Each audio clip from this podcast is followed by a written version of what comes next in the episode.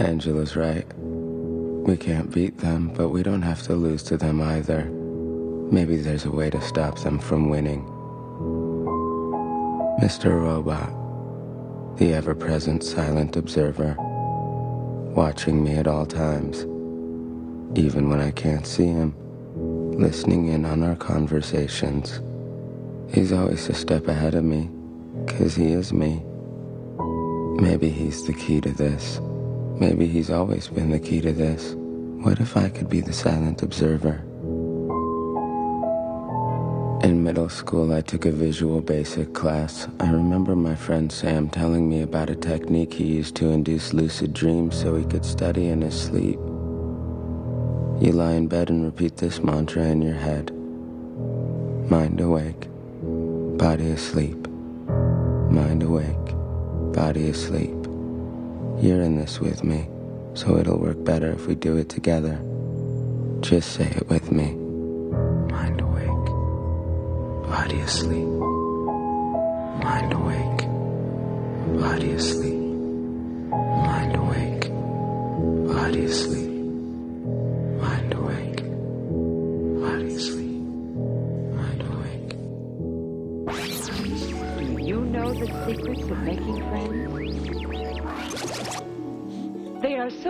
Simple and easy. The Coffee Clatch Podcast.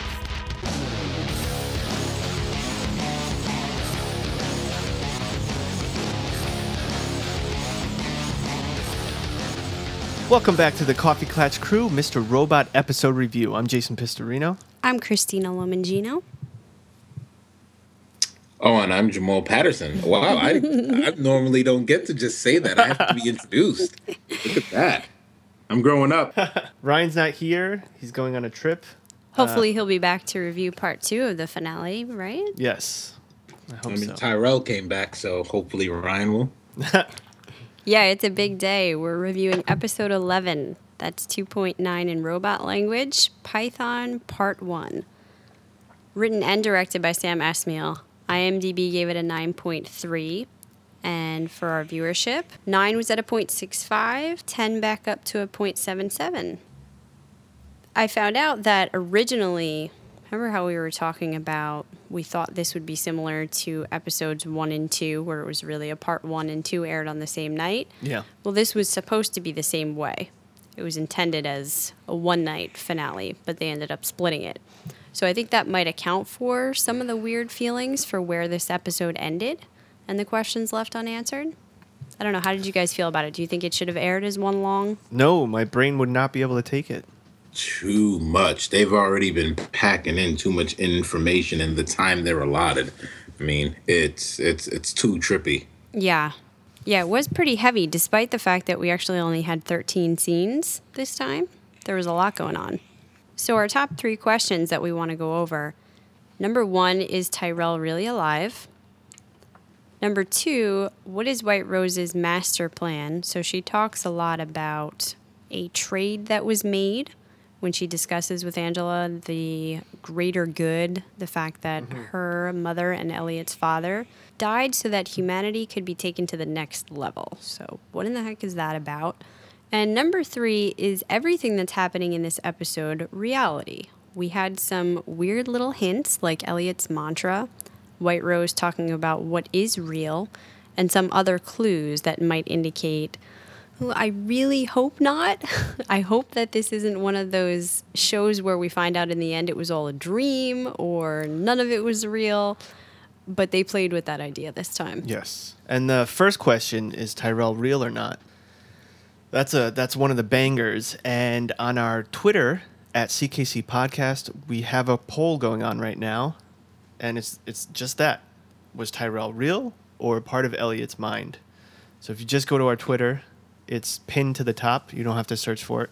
Just hit uh, one or the other, and we want to get a nice poll going. And what are the numbers at right now? How are people leaning? I think it was like eighty-one percent real. Okay, so he's alive. Yep.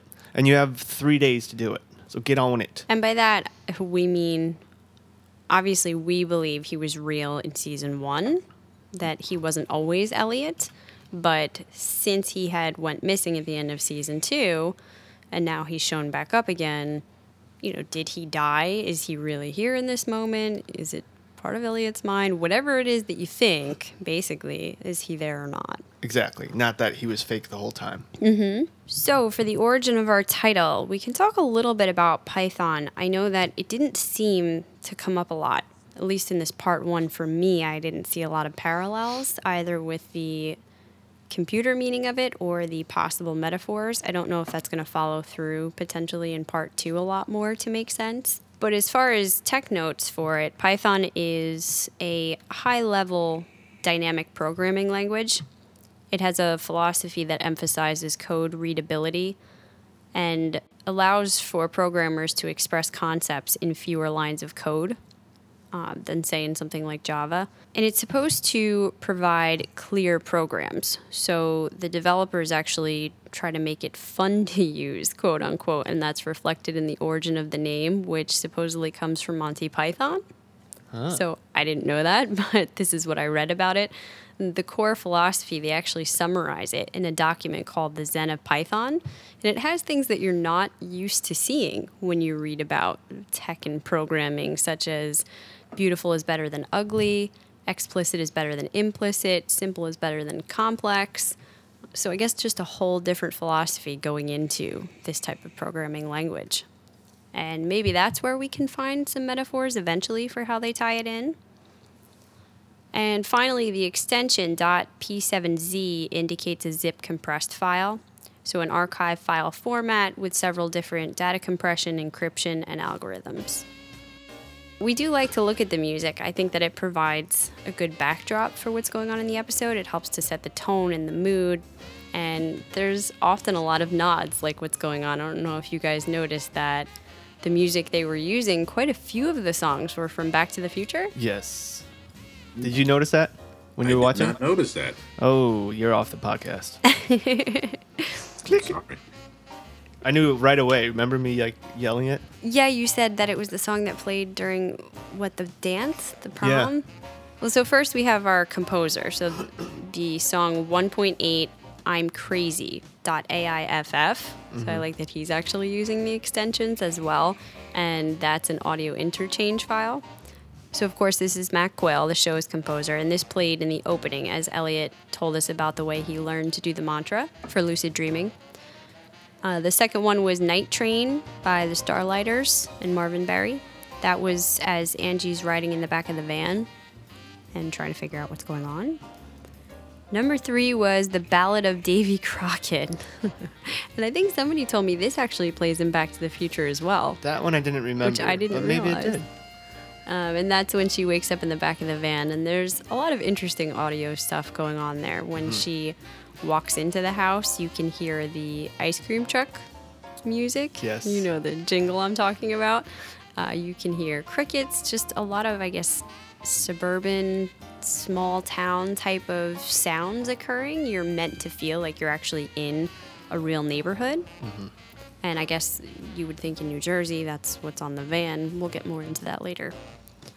Back to the songs, you have Time Bomb Town by Lindsey Buckingham, which plays as Elliot and Tyrell are in the back of the cab.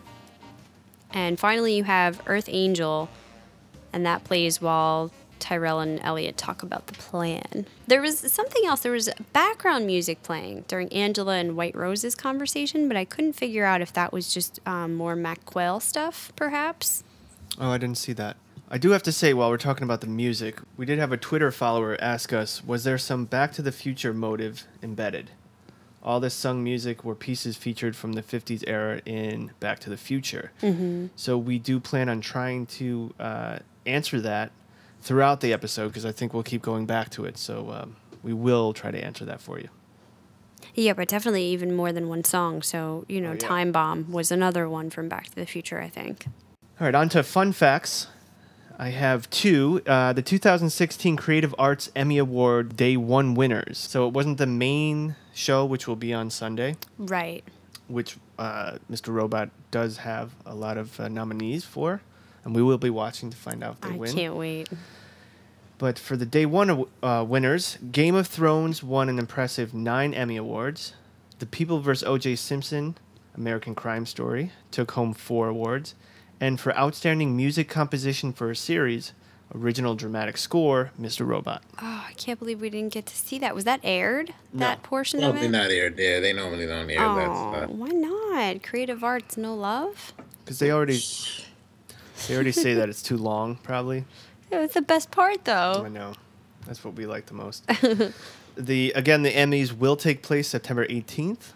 Let's all hope for Mr. Robot and Game of Thrones to take home all the gold. Oh yeah. I don't wanna- worry about Game of Thrones. I, I worry about Mr. Robot. You don't watch Game of Thrones? I said I don't worry about. Oh, you don't worry about them. Like Yeah, they'll you know, just they're they'll good. gonna take something. Yeah, I hear you. Good. They're good. They they got their share. They have trouble though when it comes to the individual actors because there's just so many of them. Hopefully, Mr. Robot. Dinklage got right. Yep. Yeah, I think he's the only one that ever maybe got an individual actor. There's a lot of supporting actor stuff because there's so many roles for that on that show. Mm-hmm. Lucia Turner got to get something. She did wonderful. Well, we got to be careful too. We can talk about present day Game of Thrones, but we actually got a request not to put any spoilers on here. Yes, just- that's right. Just so you guys are aware, we'll do our best. No spoilies. All right, let's get into our synopsis. Like I said, we had 13 scenes, but they are all jam packed. Opening up with Elliot in bed, thinking to himself that Angela was right. They can't beat them, meaning E Corp, but maybe there's a way to stop them from winning. He describes Mr. Robot as the ever present silent observer, watching him at all times, even when he can't see him, and listening in on their conversations. He says he's always with us because he is me. He's always been the key to this. I have to say, when he's saying that, I knew he was talking about Mr. Robot, but I couldn't help but think he was describing us. Oh, absolutely. That's really been more of our we role, are the right? silent observer. Yeah. I mean, we've seen at times Mr. Robot kind of hanging out in the background, but really when he's in the picture, he ends up interacting with Elliot at some point. It's not like Elliot has no clue that he's there watching. Or we've heard that he takes over sometimes at night. But this whole kind of bizarre relationship where one of them can be there in the background, Yeah. unseen and unheard, I'm having a hard time grasping exactly what that means. Because if we are looking at a sort of multiple personality, as we've been thinking and discussing this whole time, when one starts to take over, they push the other to the side. So either there's a blackout for that period of time or this, this struggle like we see occurring. I guess maybe when the switching of alters takes place, there could be a time where you feel more like a silent observer. I haven't really heard a lot about that. But it's starting to feel like we're moving into a different territory, the way they're describing it. Yeah, it does. It was very interesting because I mean, I guess who knows if we know enough about multiple personalities, right? Like, can one personality observe, not say anything, and plot in the background to do mm-hmm. something based on what they see one personality do? So it's not like, okay, I'm just here and I'm trying to take over, but I know what's going on. I'm observing what's going on, and I'm plotting to use this against the other personality. Right, but you don't even know I'm there, which is weird and I I probably don't know enough to speak to that. That's why I say this could be the case. But if you think about the way that it works and the mind sort of being fractured into these compartments and having to cede to a different aspect of the personality, if you were to start to try to take back over like Elliot, then your personality would be coming to the consciousness. And if Right. it was not, it would be more in the subconscious. So how would it be able to be aware and present of the moment? You're speaking about the scenes when Elliot's watching Mr. Robot? Yeah. Yeah, not the scene, not this whole series, but just these particular scenes. Well, exactly, but he's starting to describe that in this very sentence where he's he's naming it the silent observer. Very so interesting. if if you guys have any thoughts about that, I'd really love to hear it. If you think that this is in fact still the multiple personality switch, or if it could be something else. Elliot continues in this scene to describe how when he was young he learned about a technique for lucid dreaming. And in order to accomplish that, he repeats the mantra mind awake, body asleep. We see him doing this several times, and then the Mr. Robot logo comes up, and there's piano playing in the background. Well, maybe that's the key. Maybe he's not watching Mr. Robot in those scenes. He's having a lucid dream, remembering doing it. I think that's far more likely. Yeah. And that's what I got the feeling of that he's trying to recall those times from his subconscious, which are stored down there in some way. And you can access this material while you're dreaming, you just wouldn't remember it. So if he lucid dreams, he can have an awareness of that. And be there. Um, and that would make sense for the scene later on when we find the answer to our clue searching. Yes. It's just at the end that that confuses me. So we'll get into that later. For now, we go over to Joanna at home, and in response to Mr. Sutherland asking her what she wants to do, she tells him, Let me see it again, and looks at the phone. And then she says, Of all the gifts Tyrell has sent her, this is by far the greatest we ever received. Quote. What in the heck is she talking about? Uh, I'm assuming it's the location. Now she knows where he is, or the location means something, which is like a secret they had, as far as uh, if there's ever something that happens, this address. If I give you this address, or so, this address means something. I don't know. It's weird. Yeah, well, I'm starting to think at the end of the episode, I know we're already fast forwarding way to the end, but everything's sort of connected here. Um, we see Tyrell taking Elliot someplace and telling him, wait till you see that they got stage two is finished and you're going to love it when you see it. And it looks like he's leading him somewhere, a physical location to show him something. So I'm wondering if the phone that they pinged came up there. I'm wondering if Joanna knew about this and this is going to be something huge when they find out. And this is all the same thing that they're talking about. Oh, I see. Whatever the stage two is and whatever he's going to show him. You might be right. I agree. I think that's what it is. I think that the grand master plan is there, and she knows about it because of the location, and mm-hmm. everything's ready to. be This is the big unveil. That's why you know that weird psycho crazy bitch. Yeah, Yeah, but what that is, I really have no clue. I think I'm that at the edge of my seat, honestly. I think we were supposed to get more answers. It wasn't supposed to be as much of a cliffhanger if this was a full finale. Hopefully, we are going to see that next week. Now we go to Angela in the van. So she's locked in the back of this red Chevy van, which is driving through a tunnel, either the Lincoln or the Holland. Seems like they're on their way to Jersey based on mm. the license plate. This is where the Back to the Future music starts playing, and the drivers won't talk to her. So this is the man and the woman we saw take her on the subway, and she's trying to get out. She's jiggling with the doors. She's weakly trying to threaten them, you know, that she made copies of the file and people will know she's missing and come looking for her. None of this is working. They won't even speak to her. At this point, we know it's not FBI. Right. We're starting to get worried for her based on her reaction Yes. that she's clearly frightened of whatever's happening. But I, I didn't feel as intimidated perhaps as I should because of the way these two people are sort of non responsive Yeah. and just a little bit casual. And they're in this, you know, weird suburban little minivan thing. Go. I, it just didn't feel like such a crazy, threatening thing. Did they ever speak? I don't think they speak once. No, they just turned up the radio at the end. Yeah. Yeah. All right, going back to this whole Back to the Future theory that we got on Twitter, which everyone has certain points of this theory, which we'll do oftentimes during this episode. Mm-hmm. But in this case, I'm not thinking that this means that uh, this is a time travel movie. I mm. think that it does have to do with time, and and every time something comes up that has to do with that, we will touch base on that. But to play devil's advocate, I was looking at this scene, and it was mm-hmm. very odd the way they were filming it when they're in this tunnel, and there's this vroom, Yeah. and they make it kind of look like you're in this space tunnel, right? Mm-hmm. And when they're showing Angela behind the, the cage that separates Yeah. her from the driver and passenger In the van, yeah. in the van. This might be a stretch, but the cage, the way it's shaped, they're little diamonds.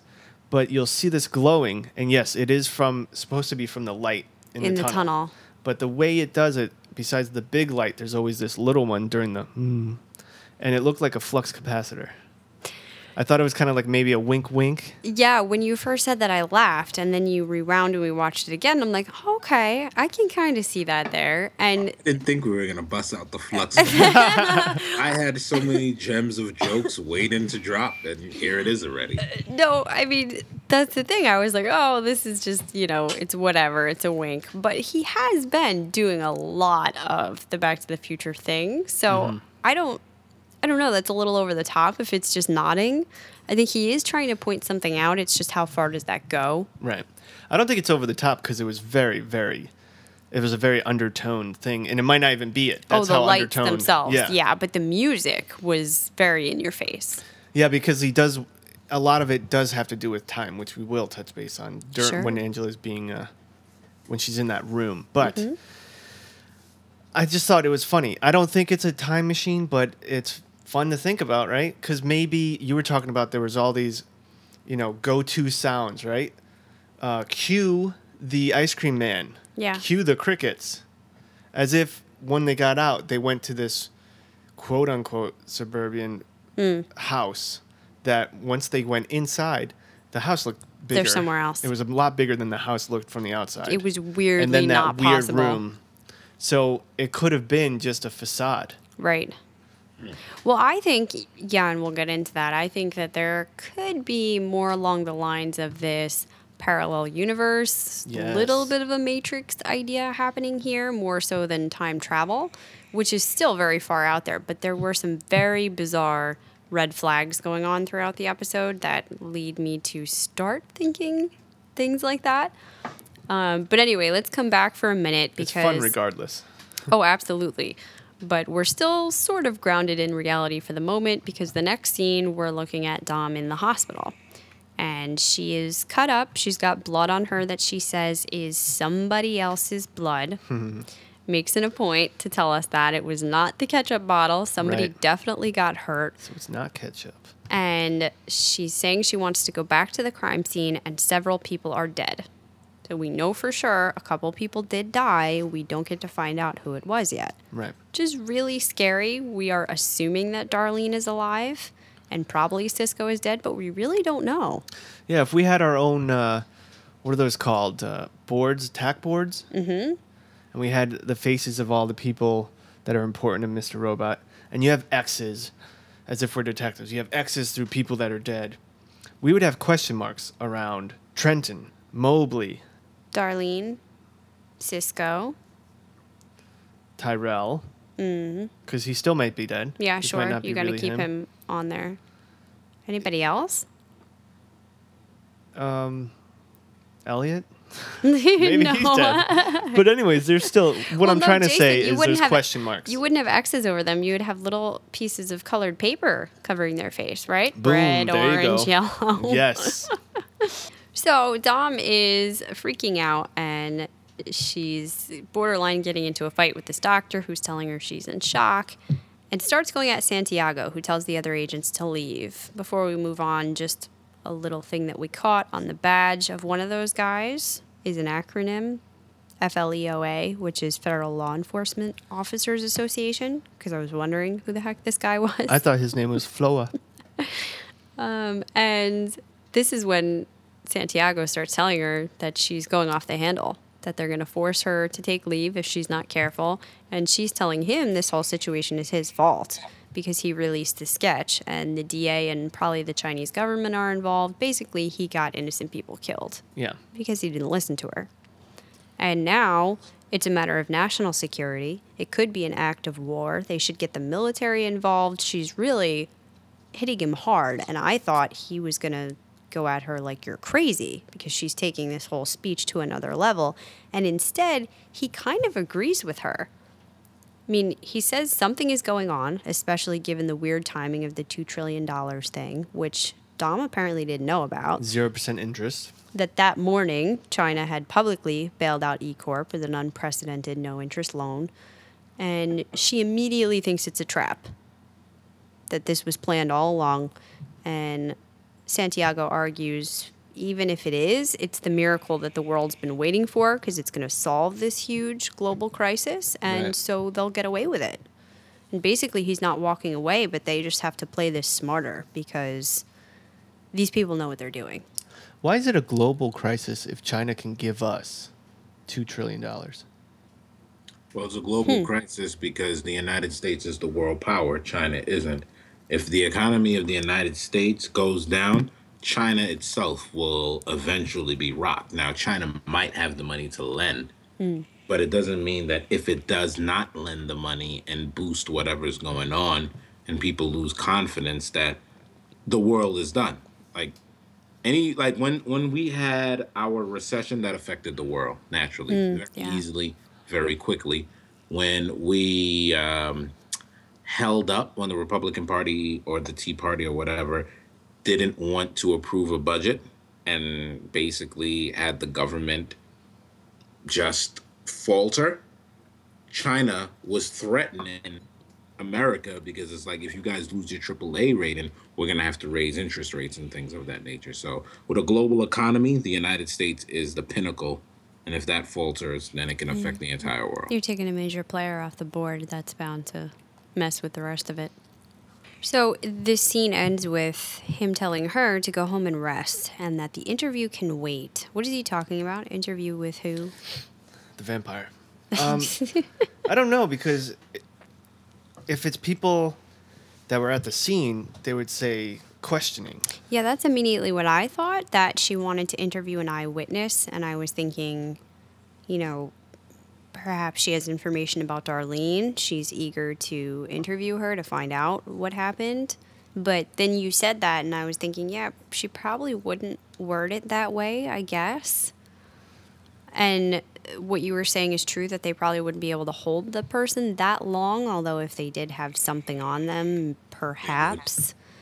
But yeah, you could be right You about it. say interview. You could be right about the interview being with the media, but Santiago just told her that we have to be smarter and quieter about this. Right. So I don't think she's going to be going on there saying anything crazy, and thus why does she? Why is she so eager to do this personally? This really seems important to her that she be the one allowed to to do it. Huh. So who could she be Interested. interviewing?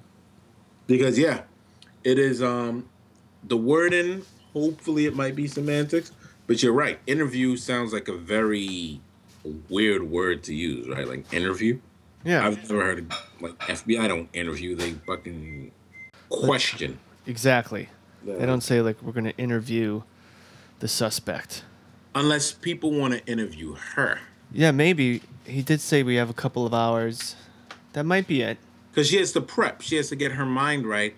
And there has to probably be a debriefing because she's the FBI agent who was present when murder when a murder happened. And she's the one who called it in, but she's the one who also went there by herself. So they might need to interview and debrief her, right?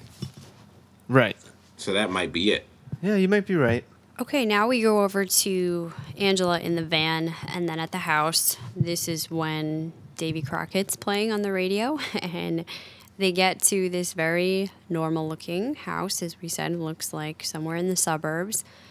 It looks like a lived in home because they enter through the garage. They have this tennis ball to mark Right. where they should park. The garage has all the garagey stuff. Yeah, typical. Then they come in through the kitchen, which is a little strange. It is completely white, mm-hmm. like bleached white. And then they go into this black and white living room. It's all monochromatic. There's geometric lines. It's starting to get a little bit strange. And it opens up into this large space. And this is where it looks like this can't possibly be the room of the house they just saw from the outside you know it's just it's starting to look too large and, and big for you know the style doesn't fit i don't know it's just strange and then they're walking along the hallway and there's tons of pictures Yeah. framed and lined up Frame after frame after frame. It was a little insane. bizarre and the Yeah. is all blocked out with these colored squares so it was mentioned that perhaps they were blocked out because angie would know who these people are and recognize them I don't know. But I don't know about that because you would think if it's somebody she would recognize that easily, she would be able to tell kind of who they are even without Right. seeing those faces. No, what we should have done, we should have taken like stills of every single picture that goes into frame and try to see what it, are they different people? Because maybe it's pictures of different people that are time agents or something like that. I don't know. Or if it's just one of their personal homes, like if it's one of White Rose's homes and they don't want that, but then why wouldn't they just take the pictures down? You know? It's like they're sending a message with that. Yeah, she does see it. She does look at it. And as much as the outside looked like in the garage a normal lived in home, the inside does not. this No. looks like a weirdly staged, um, sanitized, unwelcoming, cold. Like you said, it's almost like they walked into one house and by the time they got on the inside, it's someplace else. Yeah. And Does it look that's like different people? I'm sorry. We couldn't tell because it was fast. There was a lot of pictures, and they uh, their faces were all covered. yeah, What- it was did a little look like blurry. different people, or is it? Oh, we couldn't tell. So then it could just be what's White Rose's male persona? Minister Zhang. Right, Zhang. Yes, He has a first name too. I, I can't remember what it was. they but, always uh, refer to him as minister, but yeah, I was saying like if that was one of his homes, but then why would he care? Because He wouldn't bring. Because someone he's a into that. male, and then he needs to be female for this. then wouldn't you think he'd just take him down? I mean, I don't know. No, it's not one of his homes because one, he's not a family man, so he wouldn't have all those photos, Yeah, and I don't think he's living in the Jersey No. suburbs either. and he wouldn't bring someone to his That's house, true. especially her. I don't know. Who knows what White Rose would do? I mean, White. It, it's the most bizarre. I mean, what do you even? What even constitute a bizarre person in Mr. Robot? I mean, I could look. That's true. Tyrell is, is his wife normal? I mean, like, what constitutes a normal person in this? Elliot, who talks to his dead father, And us? and us. So, are we normal? Well, I think maybe Gideon might have been normal. We might have had one normal character on yeah, the show. yeah. Gideon. If well, they don't last too long. That's true. Well, so then they take Angie into this room that's empty, except for a desk, which we'll talk about what's on there, a large fish tank, and this really red carpeting, big skylight on the ceiling. There's one picture on the walls, Yes. and it's the hang in there kitty poster that's come up over and over again. That was the one embedded image from the audio from episode eight, I think. Yes. And you put that on our Twitter, Mm-hmm. right? Yep, that was up there. They lock her in there and they leave. And now we get a look at on the desk is an old school Commodore computer. I think the Commodore 64. And for those of you who don't know, if that is the model it was, it was the world's first personal computer, the Commodore that is, came out in 1982, the 64 model, and it was $595 at the time, which was considered a lot of money. It's got this large keyboard on the desk. There's a floppy disk. So, Yep. how about that? A nice little throwback, right? A drive, a red rotary phone, which looks conspicuously like Elliot's phone that was in the fake halfway home slash prison. That he was thinking he was talking to Tyrell, right? Oh, yeah, because Tyrell was talking on the other end. Yeah. Well, and the fact that this phone is there is one of the clues, like I said before, that makes me wonder is this real? What is this place? Because when we saw the phone for Elliot, we thought we were seeing some type of psychiatric facility, halfway house, and we find out later none of that was real. It was all a prison. Mm-hmm. So, is something similar going on in this weird house that now has the same type of red phone? We also see a book on the desk, which is Lolita. So, Lolita was notable for its controversial subject that it covered the protagonist and the unreliable narrator. That's a nice little wink here. Nice. And the plot line of it basically was a middle aged literature professor called Humbert Humbert who was obsessed with a 12 year old girl, Dolores Haze, with who he became sexually involved with after he became her stepfather. So a lot of weirdness going on, and Lolita was his private nickname for her. Um, I don't know about the parallels, but I do know that this little girl that eventually comes into the room looks like she could be about 12 years old. Right. Definitely looks exactly like an Angie lookalike. Mm-hmm. you know, she's got long blonde hair pulled back into the same kind of ponytail. She's wearing an almost mini me black and white suit. So are they trying to show us like you know did white rose just go out there and basically steal some little girl that looks just like angela when she was little to mess with her or is this some type of weird time warp parallel thing where we've gone back to another time Yeah. um you know, or is it just supposed to tell us a little more information about Angela? And in that case, do we have to think that perhaps she went through something similar in her past? That's what I was wondering too. But to go back in the whole time thing, we have the old timey computer, old timey phone. I was trying to see if we had the cars when they were driving by, if they were like old school cars when they were driving. Yeah, once that- they went under the tunnel. Van, did that look like it could still be around at this point in time? It's hard for me. I don't know cars to tell what kind of year I don't know. that model would be. So the, yes, th- those revert refer to time, and then also the fact that that could be Angela as a child, mm-hmm. which another reflection into Angela in the past. Right. So that's another wink, wink, or that's another hint. I don't know. Yeah, or if it's kind of this theory that we've been playing around with that we're perhaps within the mind of some sort of AI. So if we're here right now with Angela and she has stepped into this virtual space where you can kind of be somewhere and then go somewhere else, now she's in a virtual reality. Um, maybe that's why all the weird comments from White Rose maybe she can alter things and see things in a certain way. And so she's able to see this girl, and this girl can give us some hints more about Angela because, as we'll see in a few moments, it seems like a form of a personality test or a way to figure out what's going on with Angela based on the questions she asks. Now on our Twitter, we did take a picture of the desk. Mm-hmm. And you can check that out. And I just keep staring at it because the keyboard is bigger than my laptop. And all it is is a keyboard. And these huge chunky keys that go every time you're clicking on it. The just the the drive that takes in the floppy disk is bigger than Apple Pro Yeah. Tower. Yep.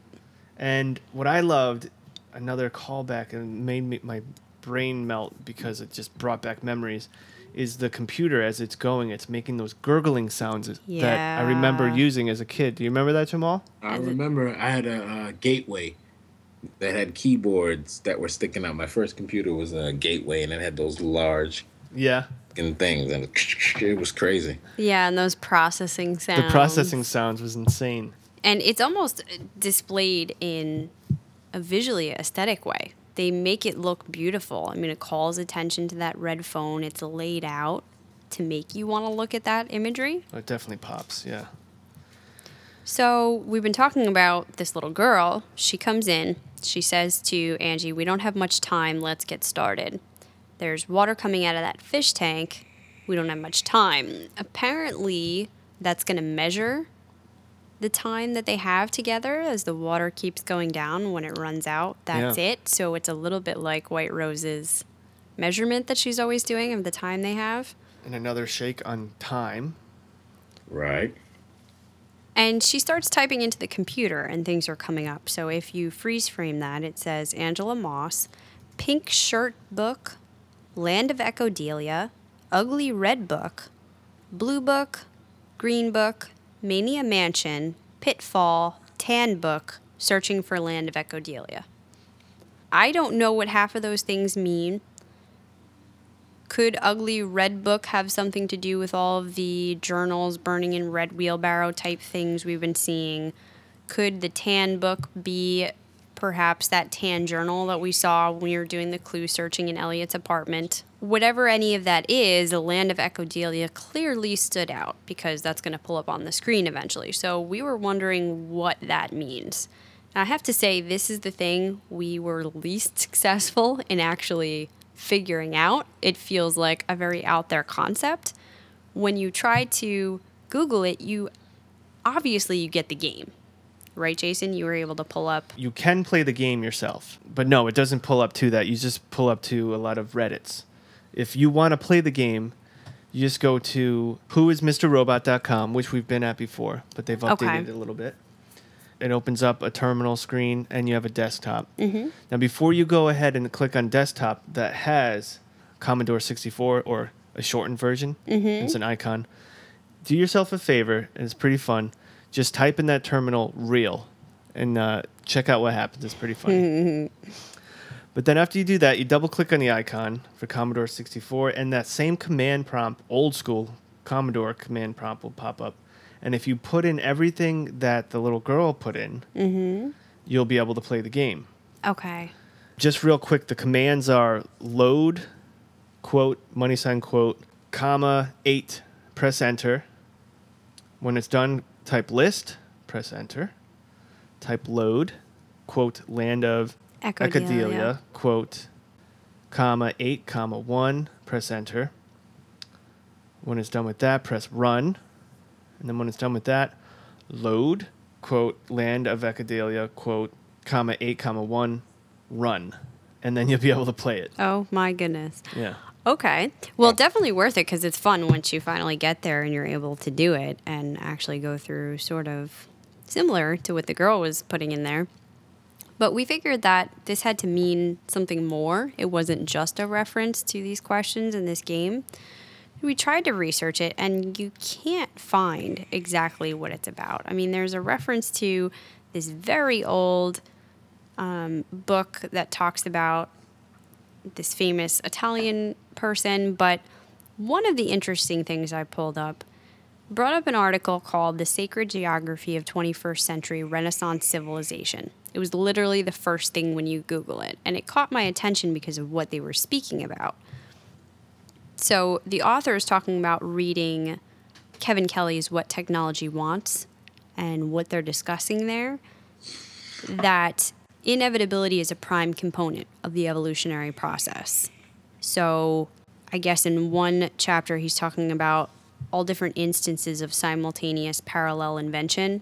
You know, the telephone, there was first one person that put in a patent three hours before Alexander Graham Bell actually brought in his discovery. Uh, it happened with quite a few inventors for the light bulb, all discovering it at around the same time and wondering why this seems to happen that innovation comes out of society at crucial densities at certain times. To quote them, they said that these competitive incentives for social cooperation evolved over time. And if we want to entertain this reversal of 20th century biological doctrine, it isn't merely intellectual property that gets turned on its head. If technological adaptation so including all ideas, is partially determined, there must be ways to study the flow of ideas in society, to follow the currents as they self assemble into the next big thing. They then go on to talk about connecting with other people on this sort of uh, bigger meta level. So if there is a super consciousness, um, that extends among all people, a collective subconscious, if you will, that we all experience very similar things and we can tap into that and kind of be at one with every other person on the planet, every other thing on the planet, um, suggesting that that's why that happens, why ideas get invented at the same time and technology gets put forth at the same time because there is this connection and we're just not as aware of it. And what if there was a way to map it? What if there was a way to see all the other people that are feeling the exact same emotion as you at the exact same time and just watch the world light up as you come to that realization? I mean, it's this whole next level type of stuff and it feels like the kind of thing that Sam Esmail might be interested in and he might be talking about. This Yeah. other world, this land of Echodelia, that we're more in touch with that. Maybe that's the parallel universe that White Rose is talking about. Yeah, even the game itself, it does say when you play it, do you believe in an alternate universe? Hmm. Wow. Well, that's interesting. So that's heavy. I give it to you, but we had to throw it out there because I Yeah. feel like we are getting into the realm of some bigger possibilities within this show. And even if not, it's fun to think about. Well, coming back to the actual questions that the little girl asks Angela, she says, Have you ever cried during sex? Um, at first, Angie doesn't want to answer this. She wants to know what's going on. She says she's not going to do it, but the little girl says if she doesn't, they will punish her. And she lifts her shirt to show supposedly these beatings that she's been getting, the marks Yeah, on, her, back. Right. The red phone rings. The girl answers it, says their time is running out, and continues with Have you ever cried during sex? Um, no. Have you ever fantasized about murdering your father? She says no. And are you a giraffe or a seagull? what about you guys? Giraffe or seagull?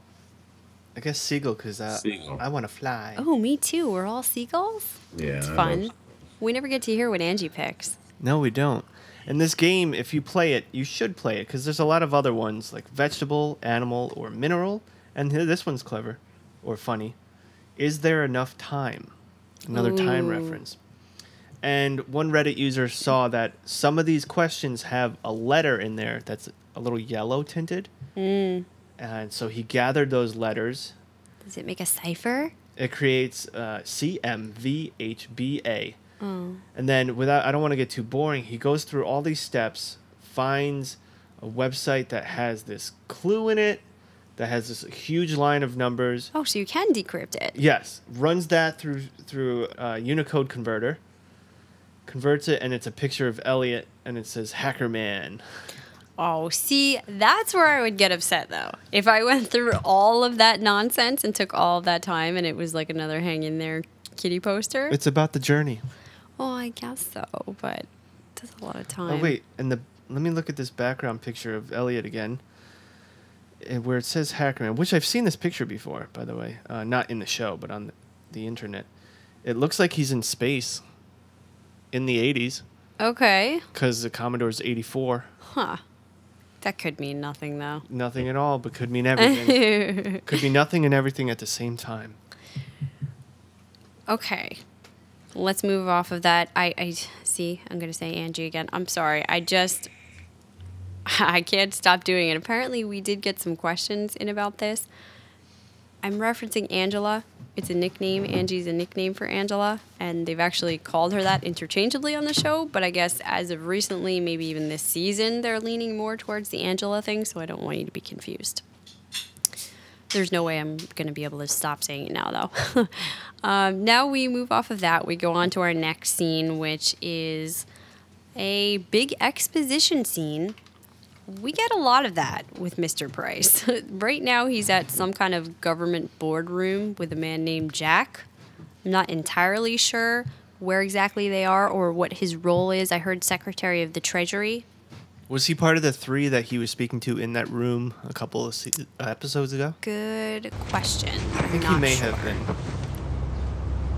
Jack.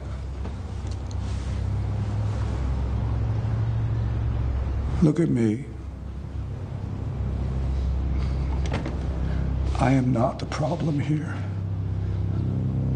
The problem here is hard cash is fading rapidly. That's just the way of the world right now. And Bitcoin is spreading. And if Bitcoin takes over, we are all in a world of hell. It is unregulated, it's already reached its transaction volume maximum, and it is partly controlled by Chinese miners. You just accepted $2 trillion from them. Yes, yes. And now I want to use it against them. With eCoin, we control the ledger and the mining servers. We are the authority. Well, he's arguing, price that is, that they need to use eCoin, that it's equal to one US dollar and would free up the economy.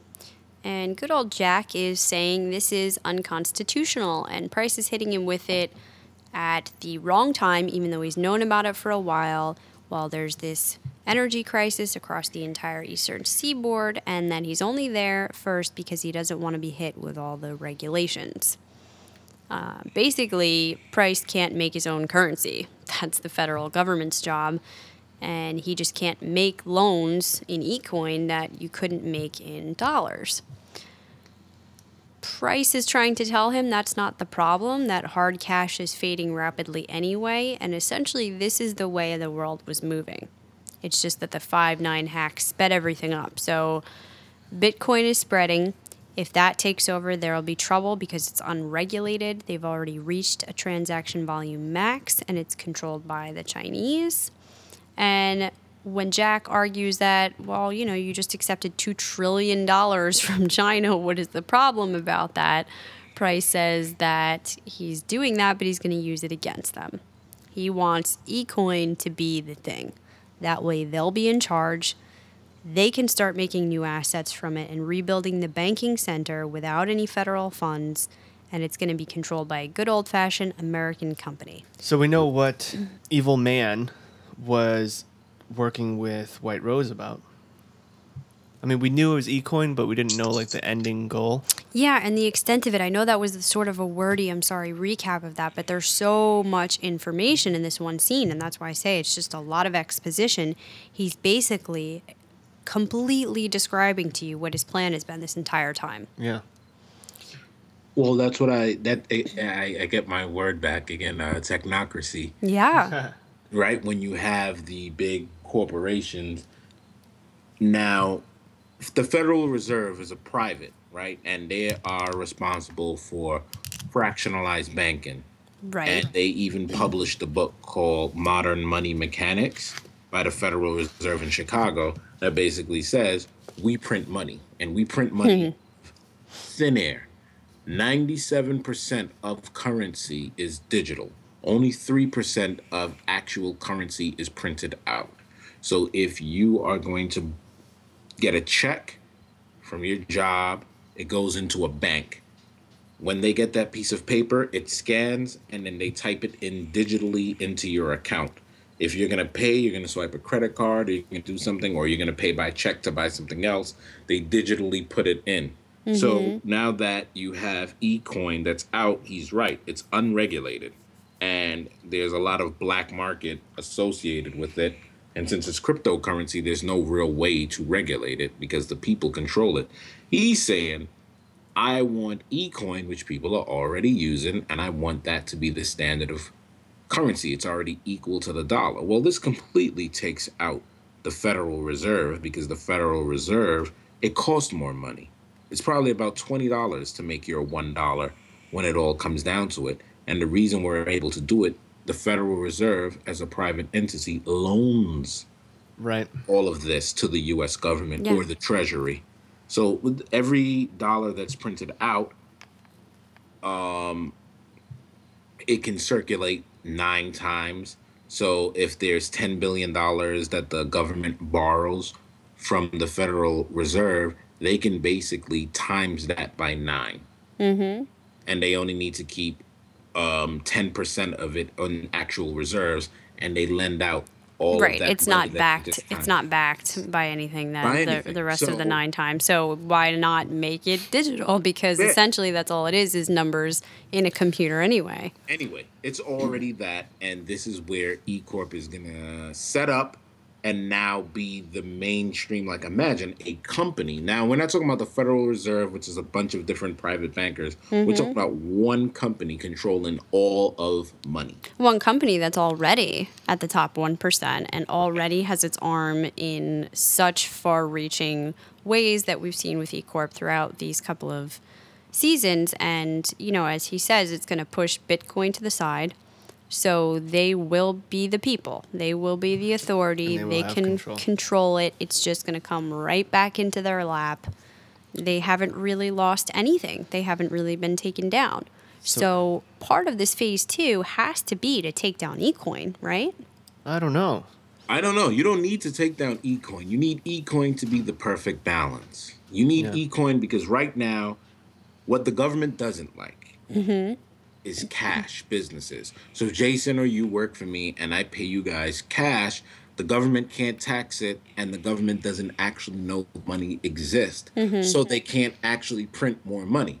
If I write you and Jason a check, you and it has a stub that stub is going to be saved by the bank and it's going to be sent to the Federal Reserve. Right. The Federal Reserve is going to say, well, we know that we have to print out this amount of money Because it's out there somewhere. Because they right, this check proves this service is worth this amount of money and this service was paid for with this check. So this is how much money we're going to print out. Cash and construction still exist in the black market. Mm-hmm. and it's it's it's out there and people functions, but it kind of balances out everything. Like illegal things are made for in cash. Since we know that this is how much money's printed out, we know how to do black market transactions.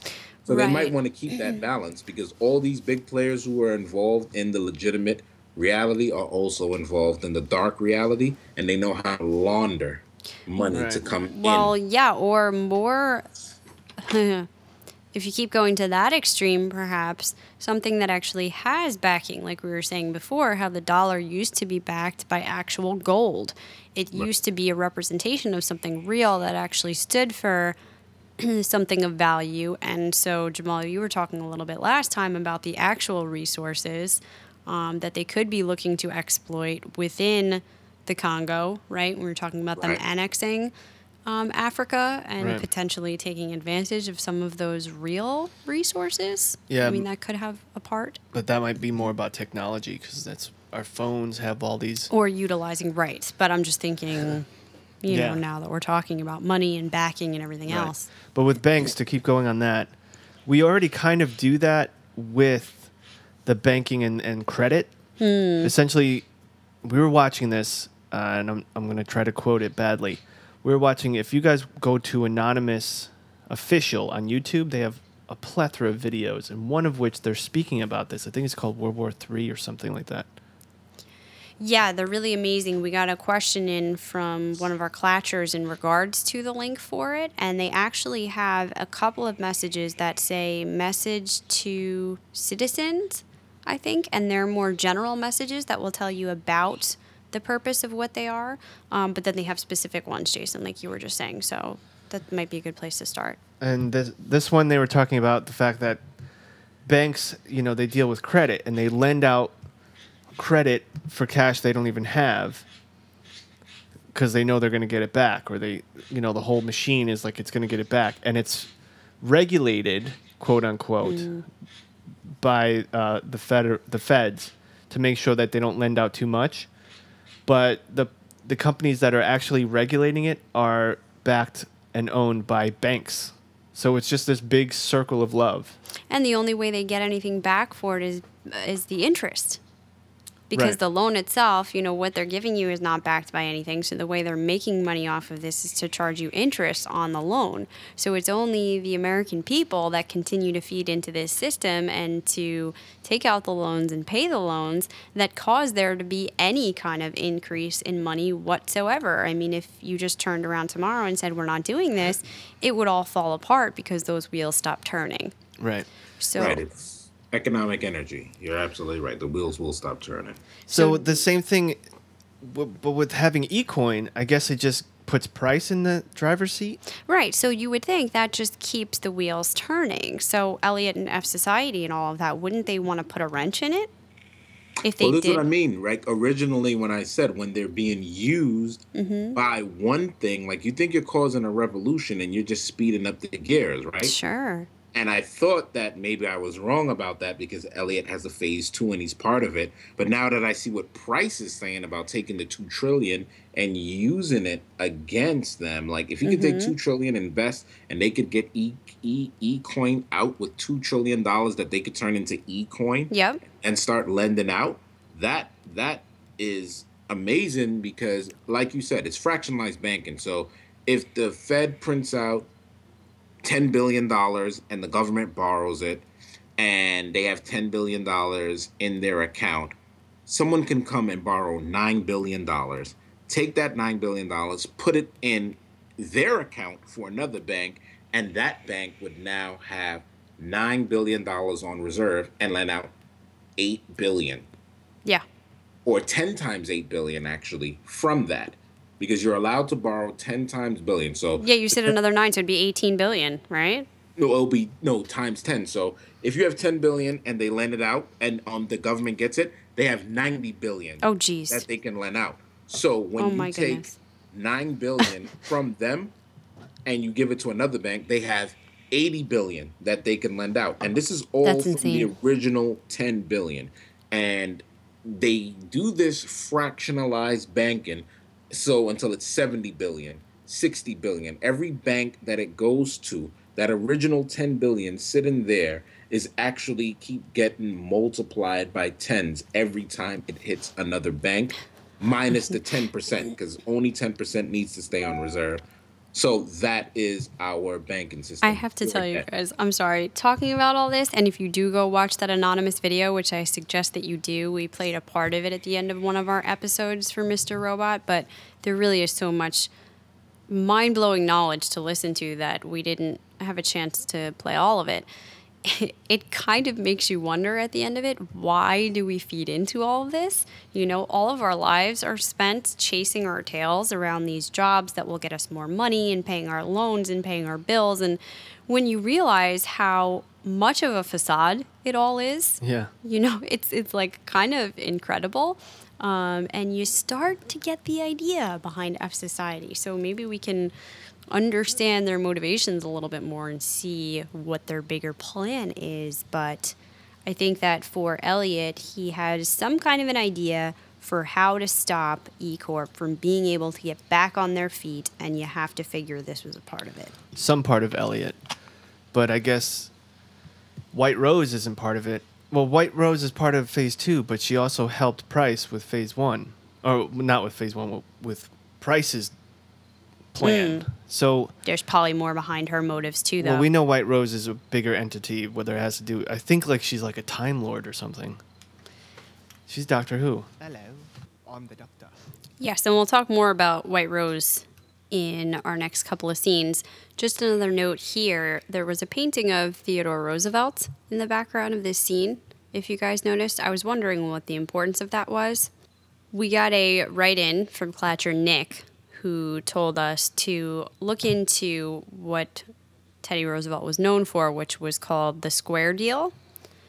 So, just a little bit of background he was famous as a US president who became a driving force for the progressive era in the early 20th century, and he championed this square deal um, about domestic policies, and it included the three C's, as they came to call them conservation of natural resources, control of corporations, and consumer protection.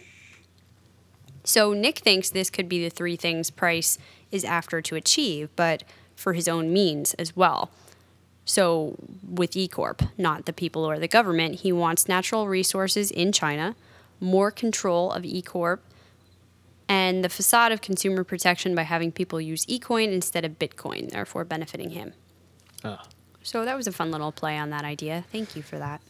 I don't know if you guys just heard the bing. That was my email, and we just got a at mention on Twitter. Magic Boop just wrote, "I believe the music is all from Back to the Future. Significance." Mm-hmm. so this one's for you too, brother.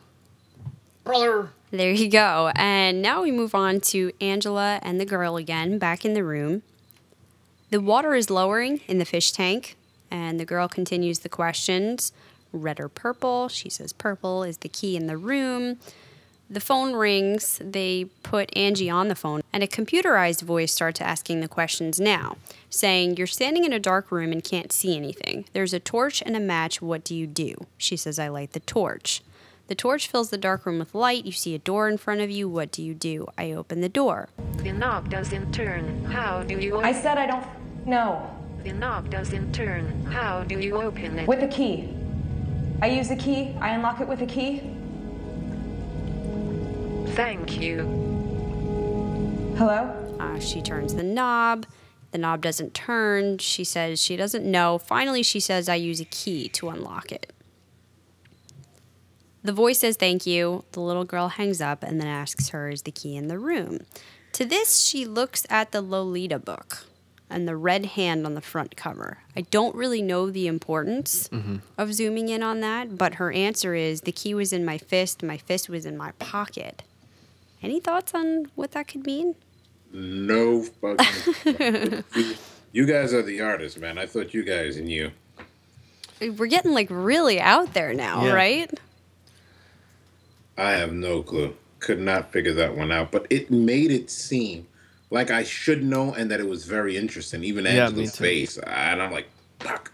I don't know what this means. But I'm going on a podcast, and I'm sure these nerds are gonna figure it out. well, it was not. something adding another layer of depth because up until this point they were very simple questions red or purple, seagull or giraffe.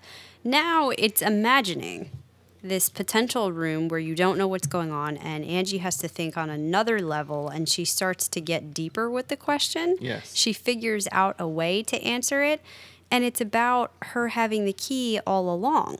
And later, White Rose references, Why didn't you just leave the room four hours ago? And she, said the she says door the was door locked. was locked. And she's kind of like, Really? Was it? Almost like there was the opportunity for her to change that reality if she wanted to. And she was the one that decided to stay locked in the room because she couldn't figure out the puzzle in her own mind. Yeah. But now she can. So I know that part of this was White Rose testing what kind of person Angela was so she could Right. figure out what to do with her. But I think there might have been more to it as well. Uh, before I forget, because I keep forgetting, uh, because there's so many things to think about. One of one thing is the fish. Mm. We have Elliot's fish. I don't know. This might be a stretch, but I was thinking we're going back to the fish thing. QWERTY. And also, you were talking about the control, meaning she has the control to change things, Mhm. right? And you were even saying maybe she thought up the child. All this is a test in her, for her, Mhm. that she can control. Mhm. I was thinking of the Matrix, the blue pill or the red pill. Yeah. That room was a white room, but it was a very similar feel to it. And I think it's not a mistake that Esmail is calling in these Matrix references and having us think about that. And up until now, I haven't been going too far with the idea of it, but like I say, I'm pointing out the clues, especially with Angie in this room, because this does not feel like a normal reality based situation. No. And we'll get into what White Rose says later. For now, the screen comes up. It says it's ready. The girl takes out the disc and leaves the room. And so she'll be back with the results. The next scene is Dom at home. Which, by the way, Dom's home is looking a little messy. I don't think she's been taking very good care of that or herself for that matter. She had blood all over her. She just comes from the hospital. She doesn't shower. She just Mhm. cleans up. Her level of exhaustion, depression, I mean, just sad. Like this whole scene is so desperate and miserable. She lays down and she starts asking Alexa questions. She says, Are we friends? I feel like I don't even know you. Do you have a boyfriend? Um, what is the color of your eyes? She's she's really trying to interact with this piece of machinery. Um, she says she thinks that her eyes are gray, but she's not even sure. Yeah, I mean, she hasn't gone. She's had no sleep. We already know she's lonely. She's miserable. The only thing she cares about feels like everyone's stopping her, including her boss. Mm-hmm. She's not in a good place, and I think in that moment, she was almost falling asleep Mhm. when she was talking to Lexi, Lexa, Alexa. Alexa. Can't shorten that one. um, No, no Lex. to tell her to uh, set an alarm. And there's one there's one key thing she does ask her, and that is where are my notes? That is um, she said, Are you alone? to Alexa. Yeah, well, first she says, Are you happy? Right. Which is really a deep question. And just even before you go there, the fact of her saying, My eyes are gray, I think, Mm-hmm. almost like she hasn't even been able to bring herself to look at herself in a mirror to really. Yeah, but that would mean ever because Yeah, well, I think she's being partially sarcastic, but I think Yeah. that could be true. She has a really difficult time doing that and looking deeper at herself. She has a difficult time with a lot of these things, forming any kind of meaningful relationships. This is the moment where she's gone through a really traumatic experience, a crazy couple of days. You would now go home to somebody you feel connected to and talk to them and get this reassurance before going to sleep. And she has nobody. So she's doing it with Alexa and, you know, asking her, Are you happy? Asking her, Are you alone? And Alexa just says, I wasn't able to understand the question. Right. When we played the game, uh, that 8 bit game, one of the Mhm. questions was what age were you when you knew you were alone? Mm. So it kind of just made me think of the game there. And I, I again, I don't know what it means, but it was just something interesting. Well, and make you wonder if all people are supposed to experience that on some level, if that's a question that's put in there. And we do see some of that going on with our other characters, you know, with Darlene and her struggle with the push and pull with Cisco, with Elliot having a lot of difficulty interacting with others, with Angie being very alone in the world right now. So it's certainly a theme that runs through. Yeah. And you know, she asked something that was very important to me too. She asked about the end of the world, right? Or the apocalypse, like, right? To Alexa? Yeah. Didn't oh, she? I don't know. I don't think so. So she asked when will the world end or something like Oh, maybe the first, not in this scene, but the first time she was talking to Alexa, like when we were first introduced to this idea. Okay, because I was remembering something like that that she was talking to her about. Because I mean, to me, I think Dom's out of her mind. You know, I think Dom is job driven career woman who doesn't really know herself. It was very sad to see this scene that you know when she couldn't get onto the interviews and she the her boss told her that it's over it's like she really feels defeated like she almost lost like what is the point anyway like i china is going to give them this money we have to creep and then she just goes back home and it's just a sad state of affairs looking at her this way and she's asking a computer like questions like Yeah.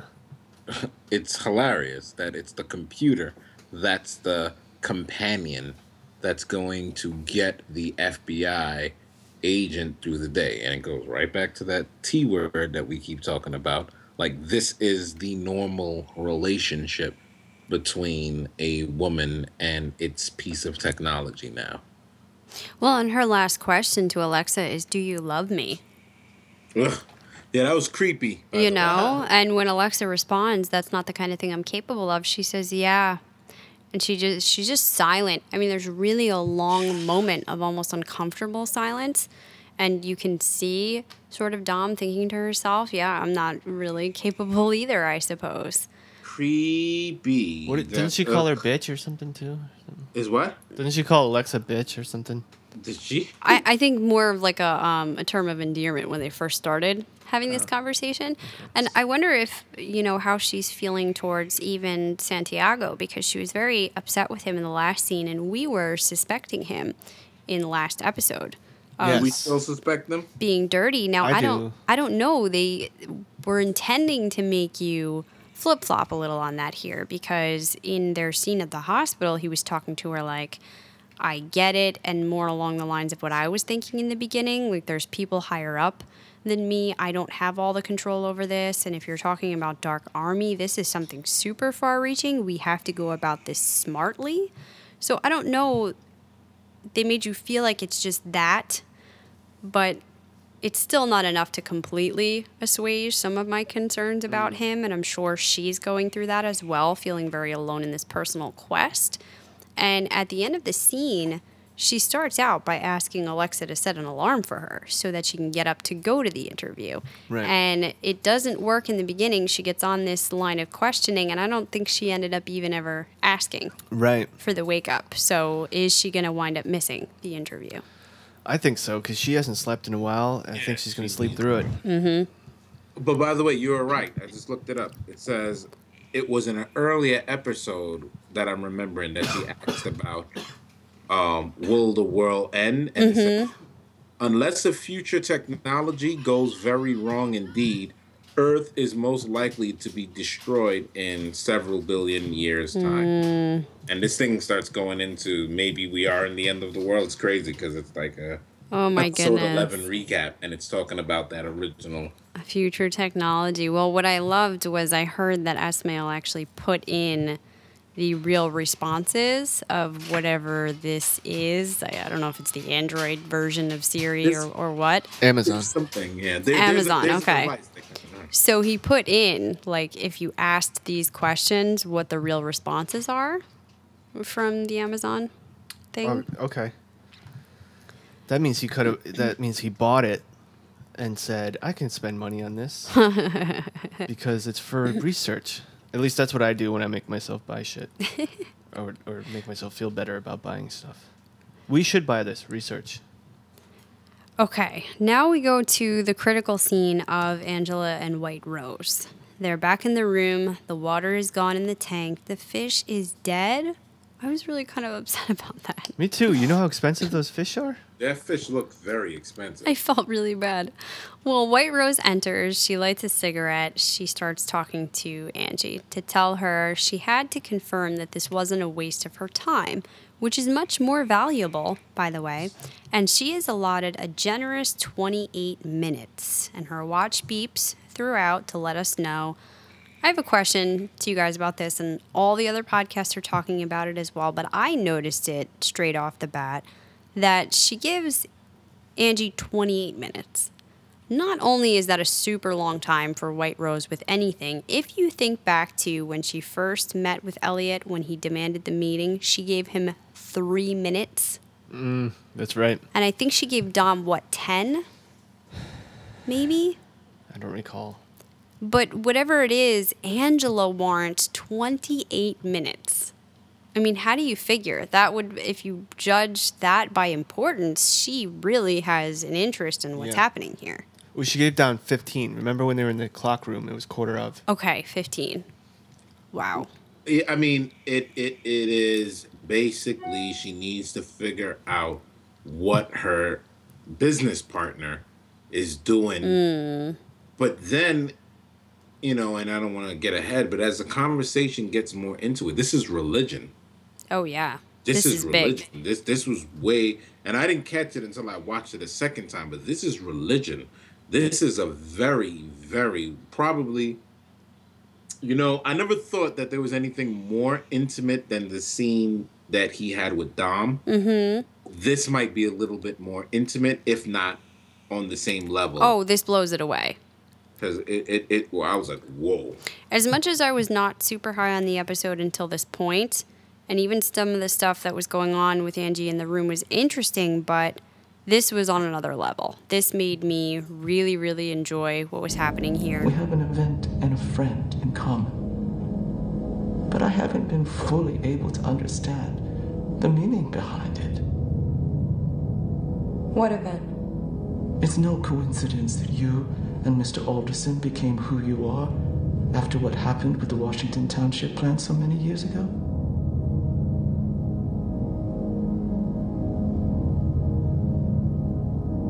What does this have to do with Elliot? Do you know him?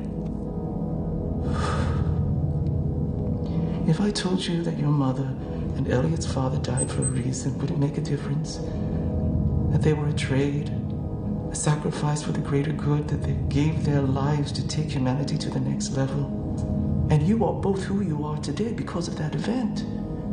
You would be a different person. You wouldn't be sitting in front of me right here. You are at the intersection of all of it. I mean, it starts off with Angela saying she wants to leave, and White Rose telling her she's come so far, she's been here this long, doesn't she want to know why?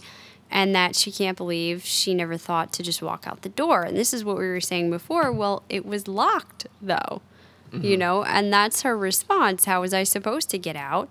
And White Rose starts with this whole speech I've always found doors fascinating. They hold entry to unlimited imagination. A world filled with possibilities sits right behind it.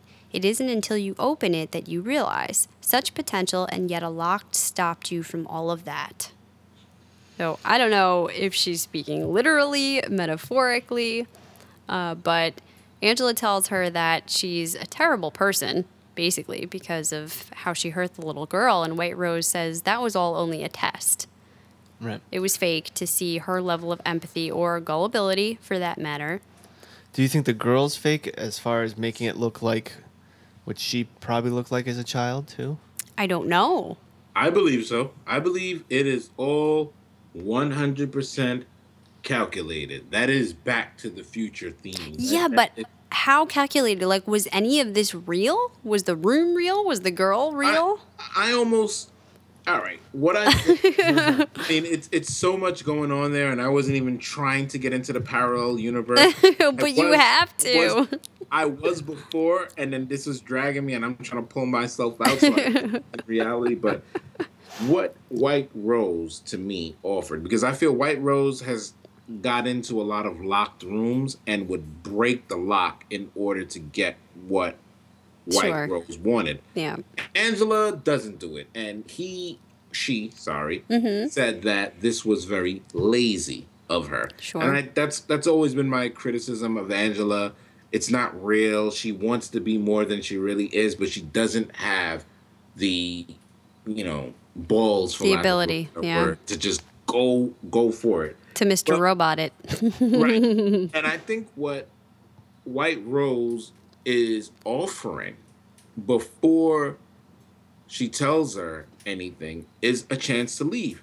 Mhm. The door is open. Not that it was open, but the door is open now. Yeah. She looks over and she does not walk out. And the fact that she does not walk out means that we can continue the conversation. You are interest. Your interest is piqued. You're going to sit here and you're going to listen. Yeah. Get up now, but I feel like I just told you that the door was open. And the door is still open. What what's changed? You can walk out right now then. Yeah, well, and talk about interest. White Rose cannot wait. She has done all of this to try to figure out what Angela's about. She's been testing her. Part of this, she says, is because she knows Angela has sensitive information that she doesn't want her to spread, and she's trying to figure out if she will. Uh, in fact, she thinks her associates would have killed her 90 days ago and can't believe that she's stayed alive this long. But a bigger part is that she. showing up. Right. And she knows that she's important to Philip Price, who's ruining their partnership, and Angela is part of that motivation. She mm. needs to know why. She doesn't fully get it. She says, I am a woman of time and I don't believe in accidents. I don't fully understand the meaning behind this, but it's no coincidence you and Mr. Alderson became who you are after what happened at the Washington Township plant so many years ago. Would it make a difference if I told you your mother and Elliot's father died for a reason? A trade, a sacrifice for the greater good.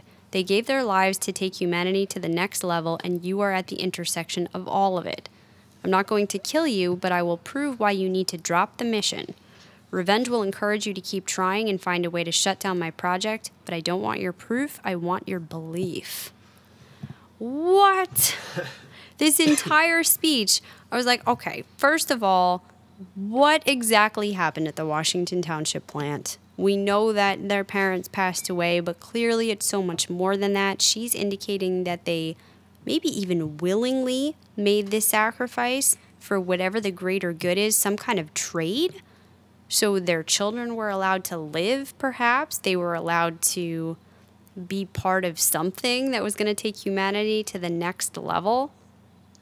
I mean, I just, I don't know. White Rose is in it, man, for something bigger, and she wants to convince convince Angie of that. She Yeah. wants her belief in that, and whatever she tells her in the remainder of their 28 minutes seems to work.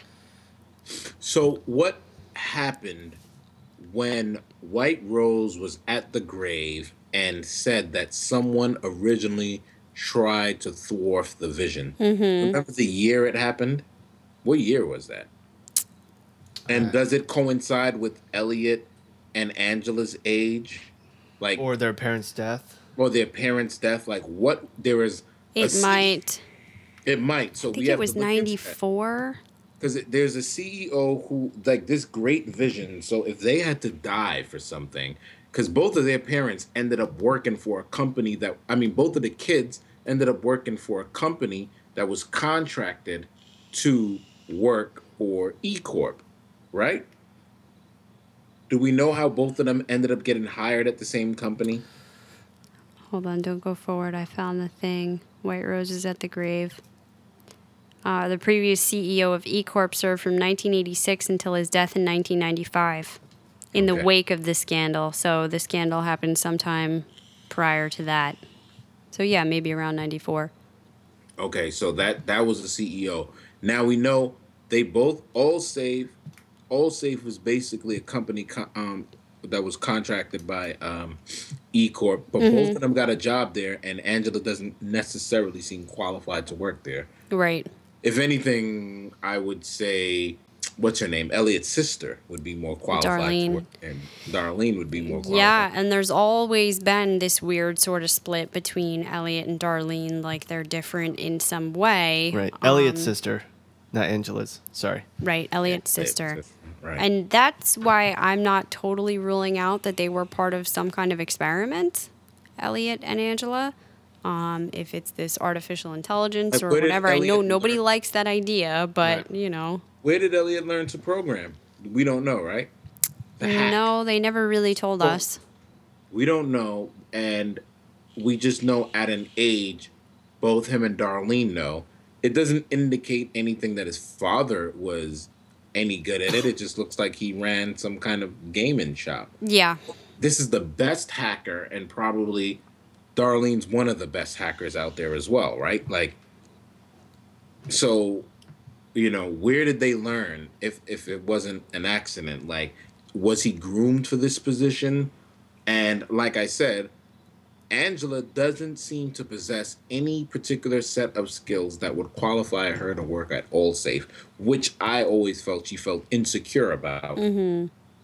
So maybe they were put there for Mhm. a particular reason very long ago in order to do something for the greater good and maybe maybe this is it it is almost like an um You're the uh, chosen one.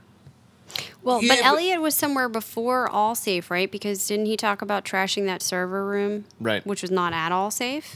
No, it wasn't. Right. That was a different job. So it's he, a different job but it's almost like he went to jail for something revolving hacking and there was white rose there to make sure that nothing happened to him right Yeah.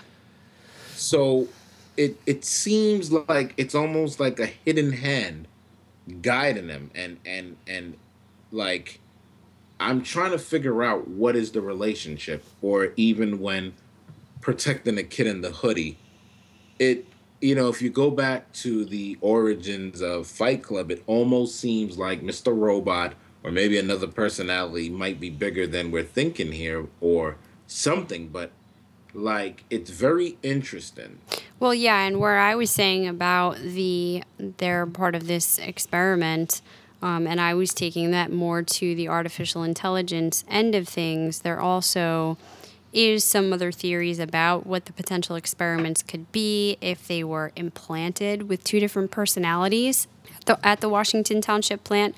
Um, there's a Reddit thread about this that Nick also provided us with. We can put that up there if you're interested in it about it. But I think that it all goes back to that same idea because it ties in and it seems to be on such a bigger level. And I hope that we get answers to that in the part two of the finale because I think we need to at least know a little bit more of the connections. And you got White Rose spinning away here now to the point that at the very end, when Angela says, you know, what is this? When she says, I want your belief. White Rose questions if she ever imagined something into existence, basically by sheer force of will. Did you believe it so bad that it happened? And Angela admits that she used to believe that, but lately she started to realize that that's not the real world. Mm. And White Rose says that depends on what your definition of real is, at which point the scene fades to black on Angie's face. Okay, so a couple things about White Rose. I'm really starting to think White Rose is something. I was saying Time Lord Mhm. just because I don't know what else to to name it. Mhm. I can't. I don't want to say time traveler. I don't know what it is, but it's not normal. It's not a Mhm. normal human. Yep. Some kind of overseer or something. But I mean, with her infatuation with time, always, and even with this one, her the her watch was beeping, and she did start the whole conversation with saying, "You have such and such time, and my time is a lot more valuable than yours, honey." Mhm. Um, but she never once looks at her watch. Once they start talking, Mhm. she hears the beep, so she's aware of it, but she never so looks at it she once. knows. And that happened with Dom as well, where we were surprised that she didn't seem distracted by it. Right. Now, if you want to start thinking craziness about mm, I don't know if you want to call it time travel, but parallel universes. Right. This is going to sound a little bit silly, but as a frame of reference for those of you who've watched Harry Potter, remember when they go back in time in Yes. order to try to change things with the time turner and they Mhm. need to be very careful about when they get back so the exact timing links up? Um, does she need to keep such careful track of time because she is living within parallel universes and needs Perhaps. to be on a very strict schedule? I mean, either that or she's living in the real world. She is very, very obsessive. She thinks that she needs to make use of every single second of every day, and in order to get to the place she wants to be at, she has to even time down to the minute to let herself know what's going on. But if that's all it was, I don't think she would be talking about what is reality and needing your belief in this greater cause for the next level of humanity. And it's just a little grandiose. Well, yeah, and that that's what makes me think there's something bigger going on here. Sure. Every time we get these uh, one-on-ones with her, unless she's with Price, because that's a little bit hardcore. Those are different kinds of one-on-ones. She's talking about some kind of thing like alternate reality or what's real, red pill, blue pill, green pill, yellow pill. And only as White Rose, not as Minister Zhang, exactly, which is yeah. when she's with Price. And that I keep thinking about this. You saying you have the control. You could have gone through that door. Yeah. The key's in your hand. It's in your pocket. It's in you. Like you're dictating reality. So is she saying that we're like in a matrix type world, and we can dictate our own reality, or Angela can dictate? Right. Is it only certain people? And I think that was what was lending me to thinking the AI thing because Mhm. it seems to come in play with certain characters like Elliot and Angela. And she is now making that connection to the two of them being special and different. And at the crux of it all, she even uses those wordings that you're at the intersection and your parents made this trade, this sacrifice. Mm-hmm. So they're leading you to believe there is something different about them. And maybe that's why they are unreliable narrators and the world seems different when we're in their viewpoint. You know, maybe they are different than the rest of us in some way. Anyway, those are big, crazy ideas. I know we hmm. probably just annoyed a bunch of people, but we have to get into that. We have to consider that at the end of the season two, part one finale, with big speeches such as this, White Rose is on to something. And it's not coincidence that when she says, What is your definition of reality? we now cut to Elliot in his house with the mantra repeating and waking up to this questionable reality Right. because he sees Mr. Robot going through the mail at the front of his door and he sits down at a computer with a pamphlet. Well, we find out finally what we were clue searching for, or at least we think. It's the Red Wheelbarrow barbecue menu. Okay, just for a small detour, the Red Wheelbarrow thing has played throughout the entirety of season two. We keep coming back to it. Thought we should finally make a note on it that one of our clatchers referred us to the Red Wheelbarrow poem. So I had heard of this before. Um, I wasn't quite sure of the importance because the poem itself is so simplistic. But there's an article called Dissecting the Minimal Masterpiece by Tristan Gans.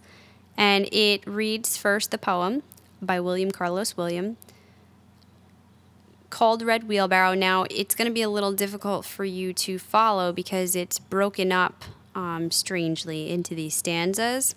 But it says, So much depends upon a red wheel barrow glazed with rain, water, beside the white chickens. Explain why you're doing the spacing. Right, because that's the structure of the stanzas. They are broken up like that. So much depends is one line, and then upon is one line. And so people have said the structure serves to paint a picture of a whole scene, like a moment stuck in time. Uh, the poem, which is just one sentence, essentially about a red wheelbarrow, has delivered the theme that life, through turbulent, deceptively complex, and at times scary, resolves to purpose and beauty. So, through the form, the poem itself becomes a beacon of new light breaking through the storm and unleashing its beauty. So who knows if that's the metaphor that's being drawn, but thank you very much for pointing that out. We hadn't, in fact, discussed the actual poem. And back to this scene where Mr. Robot is looking at the red wheelbarrow menu. Did it work?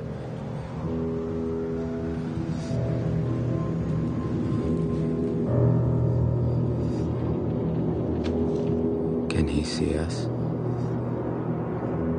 Hear us? Hey, asshole.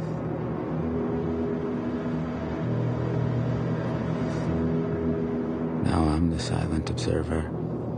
Like him. Like you. We see that he cannot see or hear Elliot now.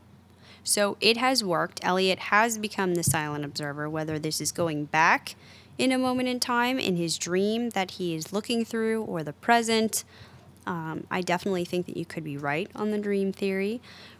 But either way, we see Robot is using the menu numbers on there, and it's a cipher message. So each number represents a letter, and Mr. Robot starts decrypting it using a ROT13 algorithm, which is basically just short for rotate 13. It's a simple number substitution encryption. You replace the current letters in a message with those that are 15 positions, or 13 rather, positions ahead of them in the alphabet. He also says the Perrin pages will help you find your calling, but don't be duped. Cut down the woods, they're Erdos. So Perrin is number sets, and cut down the woods means remove all of those numbers. And it comes to a hexadecimal conversion, which Mr. Robot determines is a phone number. But to who is the question? So he calls, and a voice says, 25th and Main, there will be a cab waiting. Now we know where he's off to, why he was so eager to get back to the house and find this information was to get to the cab.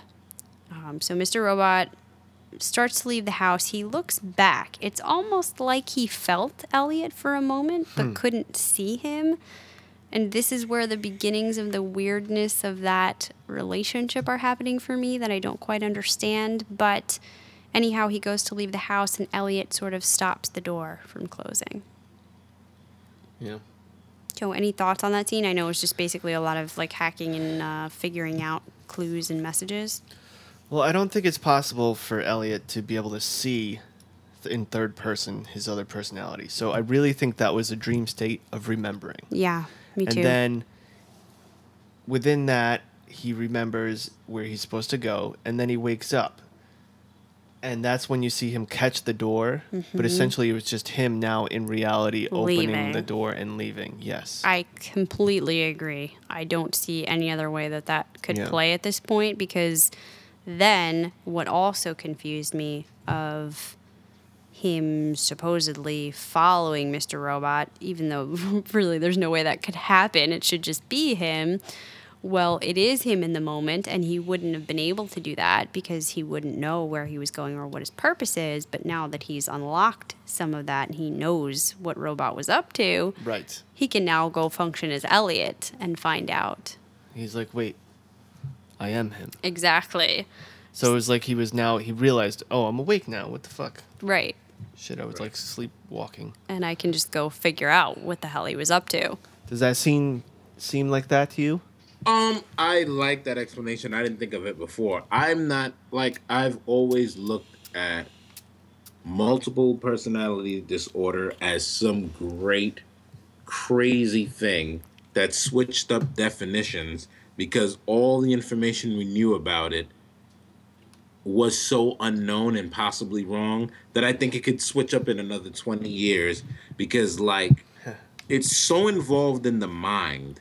It's almost like I feel you need to have doctors who have the disease to go inside themselves Hmm. and explore it to really know what it is because it's so so out there and like i said it's been at times where it's gotten spiritual where i can almost think that mr robot was doing the same thing to him and he might do he might be able to do the same thing back and forth but to what you said that made more sense than me going all out there but I believe that, you know, in, in a sense, I believe that, yes, you can observe yourself because I believe you can do that right now. That if you look at what he's saying about your, um, even your body being asleep and your mind being awake, that's a way to lucid dream. And like people have done it and wrote down their experiences, meaning that imagine you're dreaming and you actually know that you're dreaming and you're having a lucid dream and you're interacting with things that aren't really reality. But when you're not lucid dreaming, a kangaroo can walk right into the room and it never occurs to you That that, you're dreaming and that this is not real. Yeah. Because that is a reality for your time. When you're lucid dreaming, you don't need anything crazy to happen. You just know you're dreaming and then you now feel like you can control things.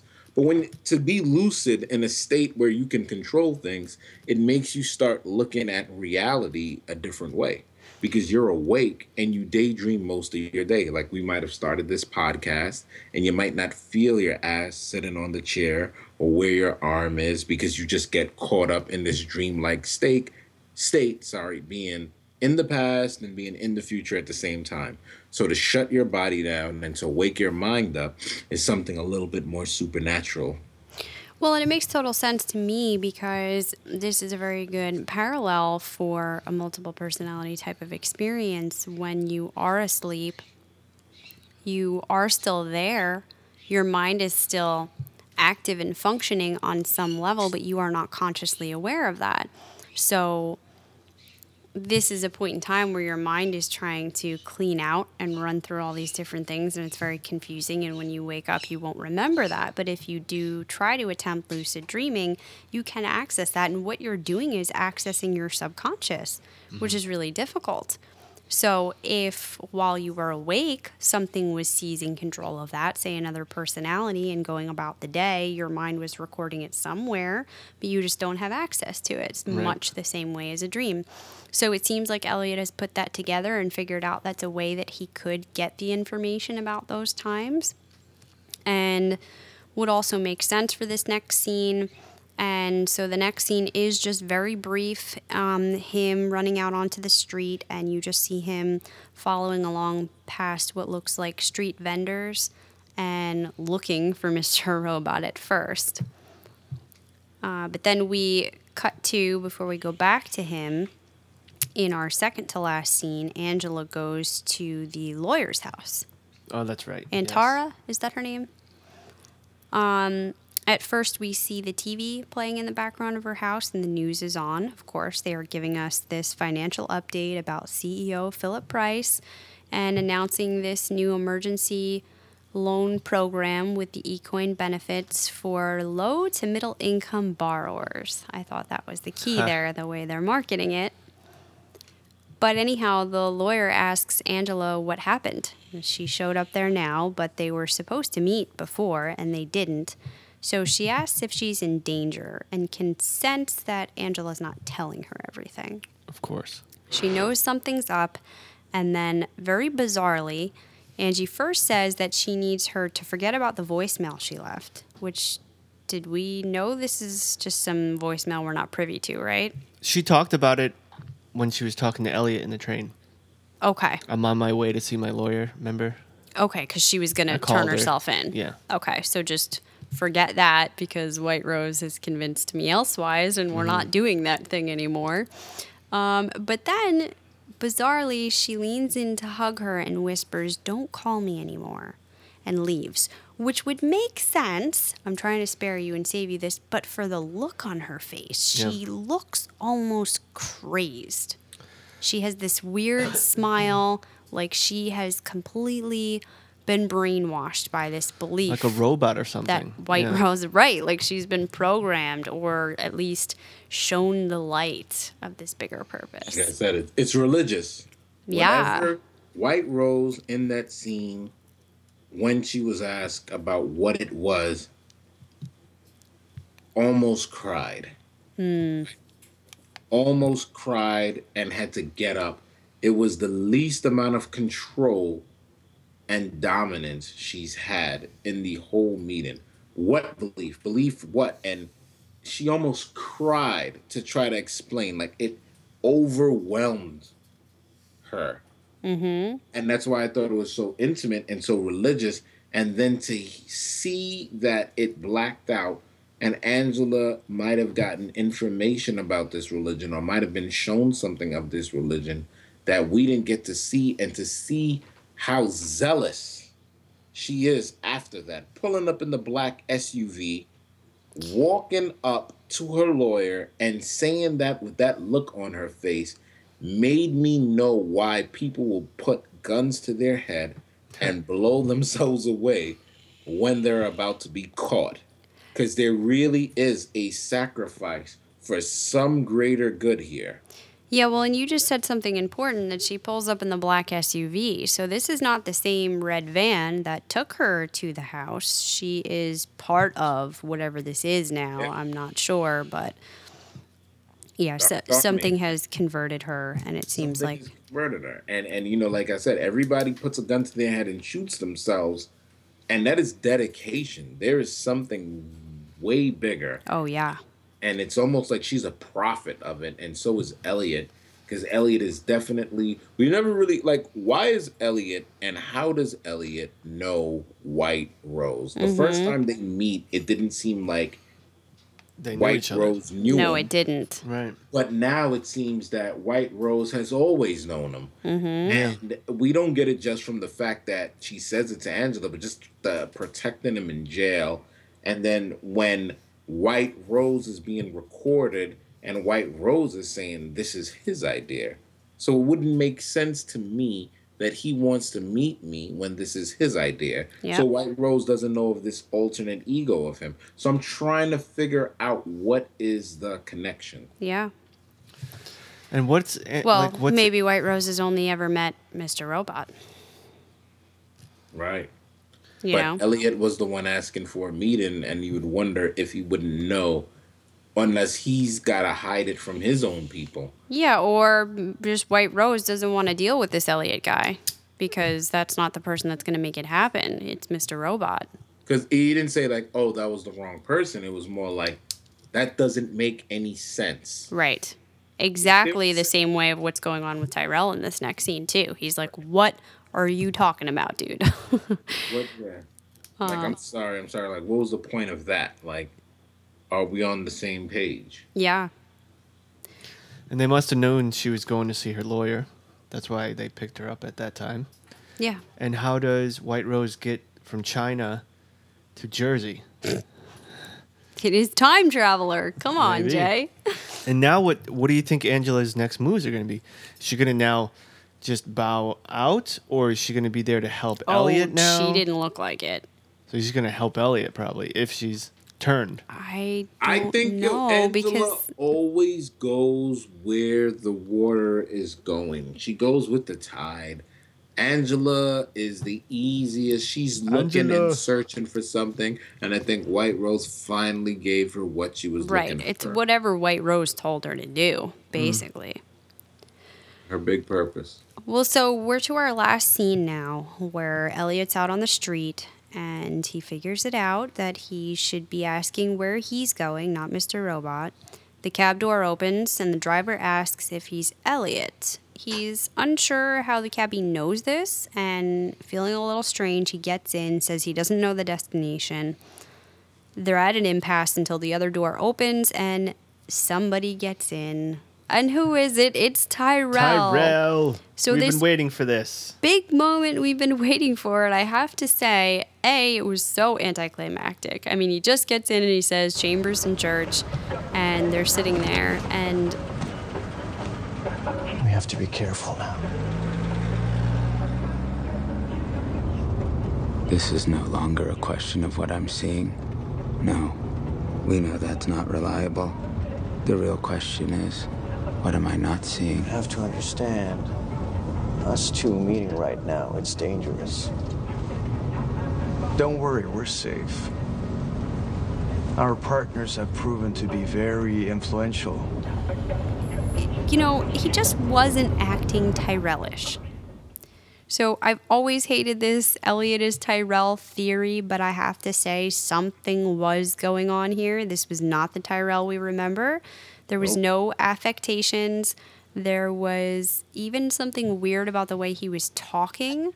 Yeah. Like he didn't quite have the same, um, like almost. He didn't have an accent in season one, but there was just a difference to the way he said his words. Well, his cadence was different. His cadence reminded me of, and I played you this uh, Matrix.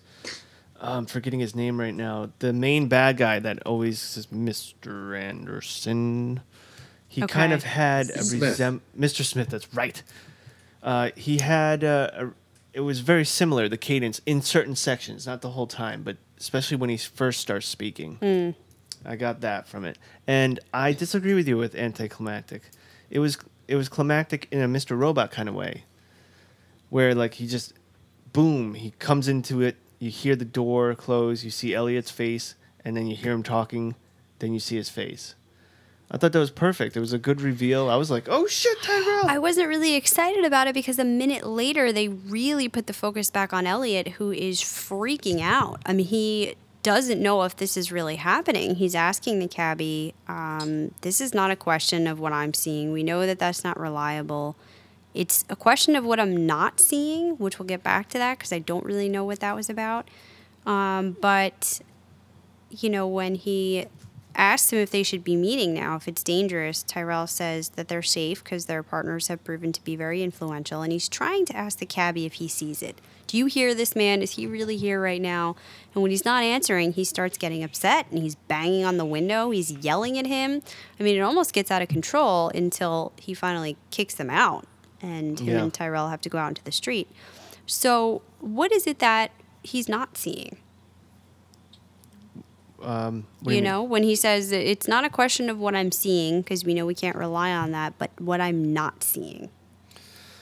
I don't know. I, I loved that. Let me just say it again. This is no longer a question of what I'm seeing. No, we know that's not reliable. The Mhm. question is what I am not seeing. That's like my favorite quote of the entire series right now. Mm-hmm. The unreliable uh, narrator, which we always talk about. And, And it- he knows he's not reliable now. this has got to be burning all those people who said Tyrell is Elliot. Yeah. Um, is what he's not seeing the fact that Tyrell is not actually there right now. And there was even a moment in the cab when he's talking back and forth between him and Tyrell, and it's getting very confused where the voice is coming from. And at one point, it actually sounds like it could be Mr. Robot's voice speaking. Um, and if you look at the preview for the next um, episode, the second part of the finale, all three of them. it's the three of them standing there with Elliot in the middle and the two of them flanking him. So it definitely, even for somebody who is a firm non believer and still hates this theory, it's making me wonder what's happening with Tyrell. I think, uh, if anything, and we've said this before, Tyrell was real. Mm-hmm. Tyrell's now I now still dead. believe that. Yes. and Elliot has absorbed, I guess that's the right word, that personality into himself as right. well. Assumed it as one of Assumed, his. Assumed, yes. Right. So it goes back to the what is it? uh, The popcorn machine. Yes. Yep. So he either killed them, or filled them in on every single thing that went on, right? Mm-hmm. Yeah. That's why Tyrell would disappear and now be working with Elliot. So it's either uh, um, one of those two things or working with Mr. Robot, right? Because previously he had no idea. I mean, he was working with Mr. Robot, but Mr. Robot never 100% filled him in, which is why he wor- he walked in the way he did. And that's what makes me believe that Tyrell's not real because there was an interaction with Mr. Robot and Tyrell, independent of Elliot being there, when we didn't know if Elliot, if Mr. Robot was a fiction of his imagination, right? Well, and the fact that, I mean, Elliot is, I'm sorry, Tyrell is a very wanted man right now, very sought after, and he's just openly, like when they get kicked out In of the cab, strolling down the street with Elliot, seemingly without a care in the world. Right. Um, well, he did say, uh, We're exposed. yeah, but also we have some very powerful coworkers or friends or whatever. Yeah, I mean, that even too. the um, I mean, his uh, the whole interaction with um, well, Elliot needing to find Tyrell or Mr. Robot needing to find Tyrell and everything. It makes me feel that Tyrell has to be an independent entity because I don't think Mr. Robot would know Tyrell's not real and have to go through all this code and stuff that he did in the room to find out where Tyrell right. was. He would just know that him. it's him. Hmm. He would know I, I'm part of you. Why am I doing all this Yeah, computer that- stuff? To That would be very I- weird. I think Joanna is going to be the key to us knowing if he's real or not. Whatever this whole uh, my Yeah. best- my favorite gift or best gift ever. The fact that she's still playing in as an important character, even though we don't see her relating to the plot, must Right. mean that she ties in that way somehow. Um, so after they get kicked out of the cab, and Tyrell is sort of like, dude, why are you freaking out? What's going on? Um, and he says he knows he's been under stress, but so has he. So is Tyrell. And basically, can you imagine what it's been like for him? Which, no, we can't. Please, Tyrell, tell us. And then he says, Enough of these games. Let's go. We're close. The DA told me stage two is ready. When you see it, you'll be pleased. It worked, Elliot. It's up to us now. Let me show you. And that's when he puts his arm around him and says, Louis, I think this is the beginning of a beautiful friendship. Who's Louis? From the old, um, Casablanca? Yes. Casablanca, yeah. yeah. Louis, Louis, Louis. I think this is the beginning of a beautiful friendship. I like that walk away. The But the thing is, angle, them walking who's out. I like that fade to black. I think that's perfect for Future a uh, a mid section of a part. No, it is because in two-parter. Casablanca was the guy's name Louis? Oh, yeah, that's definitely from Casablanca. Because I didn't know. Because I know Renault is the guy who says it. Uh huh. I love Casablanca, but I can't remember the main guy's name. Was Oh, Louis? I, I, I'm, I- I'm assuming, but I don't remember. Okay. I gotta look that up because Casablanca, that's a very classic scene, and I never knew it until I watched that movie that that's where it came from, and a Uh-huh. lot of lines came from. But Because that's been reused in so many movies since so then. many, but that line. not- that every line, if you look at Casablanca, so many lines from almost everything has been used from that movie. It's a really good movie, like one of the best I've ever seen. But well, so that you guys scene- like this ending for the mid? Well, mid yeah, I did, and you know what? Even in the ending, it, it's the same clip of them walking away. Louis, I think this is the beginning of a beautiful friendship. oh, so he says it to Renault? Yes. Well, I said Louis though. No, no, Louis saying it to Renault. Oh no, Rick Rick tells Louis. Rick. So Rick tells. Oh, so it's Louis Renault. Okay, that's why it's. Louis. Oh, I okay. see. That's why I didn't understand the Louis part. I'm like, okay, so if he's saying it to him, wow. Because I mean, those two guys were. If you look at that movie, they almost had the same type of relationship. As Tyrell and Elliot. Friend and foe, friend and foe, friend. Okay. Well, yeah, I mean, I like it. I just feel like it, to me, it felt a little bit like this was supposed to be the intermission, if you will, like they had in uh, episodes one and 2 Mhm. And then we would go right to getting some of those answers. And I think that's why it felt anticlimactic because it was never supposed to be cut in this place. And we were supposed to get a little bit more of the Tyrell interaction. And now they had to come back in later and find a spot. And it's just too long on the cliffhanger of a week. But I mean, other than that, I, I, I guess, you know, it was okay. I just wanted more after a whole season of wondering where's Tyrell, and this was kind of it. Uh, I don't agree. I think I enjoyed it. I think it was perfect. It was definitely Mr. Robot esque. You know, not Yeah, I, I, I, I, I loved it. Um, it was um, like everything else. I, I, I've been going along with it. It was kind of cheesy-ish, but I like that we can add some of that because it's it's way too serious sometimes with Mr. Robot, and my mind was put in a blender. Yes. yeah, well, poured that's out. true. Yeah, I don't like when like I mean the way they did it, like it was on purpose, putting my mind into blender. And the reason why I say that it's on purpose is because of the setup, I didn't get to see Darlene. Like I'm waiting. I, I, you know. Oh yeah, is she huge alive? question unanswered. They didn't give me that. They go into an interview or they show uh, Dom talking. They still don't hint, but there's blood and several people dead. Then they start bringing me into a possibly multi-dimensional world. White right? Rose we still don't up. know White Rose's full plan. Yeah, there's a whole thing with this might have been started from the beginning. E Corp's taken over. So basically, before they put my mind in the blender, they put kale in first to make me know that this is a smoothie that I'm gonna have to drink. But they, they- still didn't give you a total answer on that. So no, there's like, nothing. And I think why- there there still needs to be a certain amount of these questions answered in part two, or it's going to feel very unsatisfying. Where we said that- Esmail has a plan and he's going to wrap it all up by the end of the season. He's got to get to at least a couple of these things next week, right? Well, Well, yes, why. in an well, interview with uh, Rami, he did say in these last two episodes you're going to get a lot of your answers, uh, questions answered. Mm-hmm. So I think so. Well, that's why I needed sort of a soft landing because I I I couldn't take any more. Like if you left me on a cliffhanger with all the things that I have to worry about, I think oh yeah, The Walking Dead, I didn't mean? want a cliffhanger. I wanted action. Like I wanted to see where it was they were going together. I wanted to see what is phase two. I wanted something like you said. Is Darlene alive, or what is White Rose's plan, or anything? You know. But I guess it, it was like even the one answer that we thought we got. Is Tyrell alive? We still don't even know by the end of this episode. We're left yeah. to wonder. I think he's doing that on purpose so that we feel the frustration that Elliot's feeling. Right. Absolutely.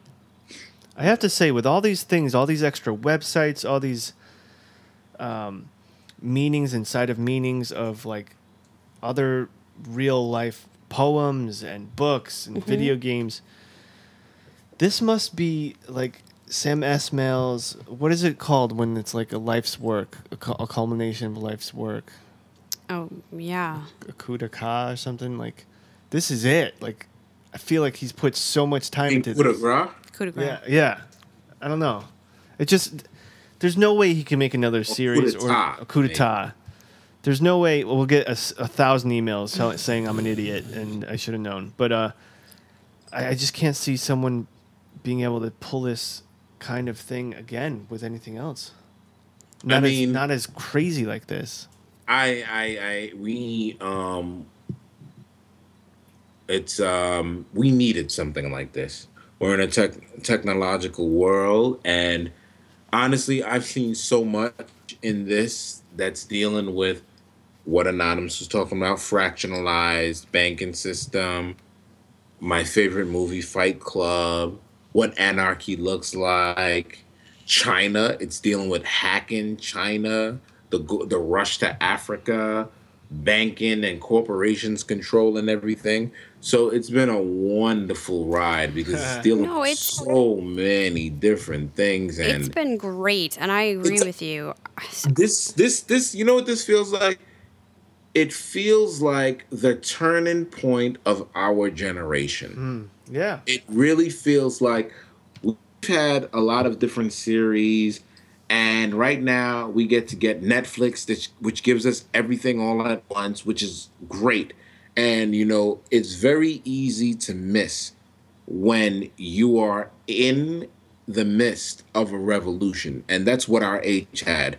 And people who are five years older than us and eight years older than us if you have older brothers and sisters they didn't have it at our age Right. we have it our, our age where we're kind of on the cusp where we don't have to worry about the shit that they have to worry about but a lot of this revolution is happening and i believe this is one of the tv shows that is showing and culminating everything because information comes at us very quick through social media we learn things very quick and we get propaganda that are complete lies that can be demonstrated with an image very quick as well so and we don't retain anymore we don't because we're getting so much at us. I, yeah, it's almost like we don't have to. You know, when I didn't have a phone, which is probably for our generation part of the revolution or evolution, if you leave your phone at home, anyone, and you go to work, you have almost left an entire arm Yeah. on the living like on a table Yeah. and you don't know how you're going to function.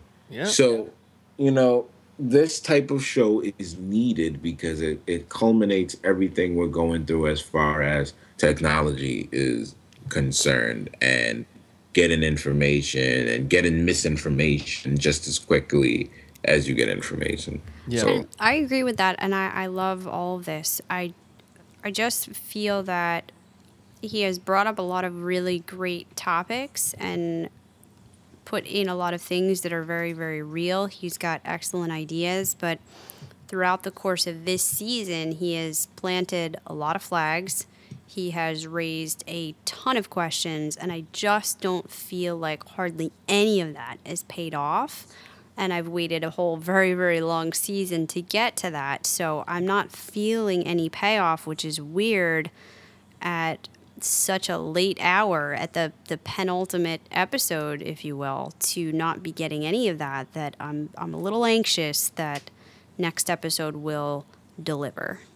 It will. Well, you know, I, I feel it, it goes two ways. You know, you're either going to get an artist who's going to deliver a bunch of questions and it's just supposed to be thought provoking and make you question yourself. But that is so not only unsatisfying, but not genuine Mm-hmm. right? So if you get an artist that is scared to tackle the questions that they bring up, Mm-hmm. that's when you have a problem. And when you get into the final hour, if you try to answer the questions fast and end up just raising more questions, Right, and that's worrisome. How does he handle that? Because you already know. have some of this Elliot's uh, lucid dreaming. Is it going to be real? You have a White Rose asking what is reality. So if it all weaves into a greater plan, great. But if we're headed towards maybe it was all a dream and was this real and I don't know how to answer these questions and Elliot is everybody and everybody's Elliot. Oh my goodness, I'm going to be like, what did I just go through a whole season for? Um, but I don't think that's it, and I am still very hopeful. So we'll see what happens in episode 12. Indeed. You want to get into our robot ratings? Yes. Okay, let me tell you first that Rotten Tomatoes gave this a 91%, and IMDb gave it a 9.3. So Nice. we're, we're a little bit low actually for them on their ratings levels. Um, but I am also going to give it a 9.3. And one of the critical consensus quotes I feel sums it up pretty good. They said the penultimate episode of season two oozed with information and confusion in what felt like another stylistic turn. The confusion is intentional, not the product of aimless show running. Esmail has a plan in place, and it has the feel of a tease, a well crafted tease with some delightful moments, but which didn't feel entirely substantial enough. So that kind of split um, is definitely what I'm feeling, but a lot more good than bad. Yeah, I mean, you, you graded it pretty high for how much you hated uh, Tyrell's back entrance. So people, before you start saying she's a hater, she's not. Oh, I loved the whole episode. Um, it was the the ending, which I feel is very much just the result of him wanting it to be one episode and it getting split up. So I get that, and um, the being concerned for the part two, but. I'm only grading it on part one because part two hasn't happened. So I'm right up there where I normally am around that that 9.3. I'm gonna give it a 9.0. Um, I actually like Tyrell's reveal.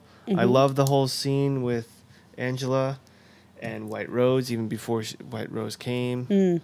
The Commodore 64, the Oh, yeah. game, this the the eeriness, all the um, throwbacks to time and the music from Back to the Future. I loved it. I still don't know if Darlene or Cisco are dead. Uh, again, he hasn't given us confirmation on these people. Yeah. I did say last episode that uh, when those two people came in front of Angela, that they probably weren't FBI agents and instead were Dark Army peeps. Yep. And that they weren't there to kill her, but instead take her somewhere. So I was right about that. Yeah. Though I thought that they would maybe take them where somewhere, and Mobley and Trenton would be there. Oh so I yeah, was a little we off still on don't there. know Mobley and Trent. So we don't know Mobley and Trent as well, and I don't anticipate getting every answer.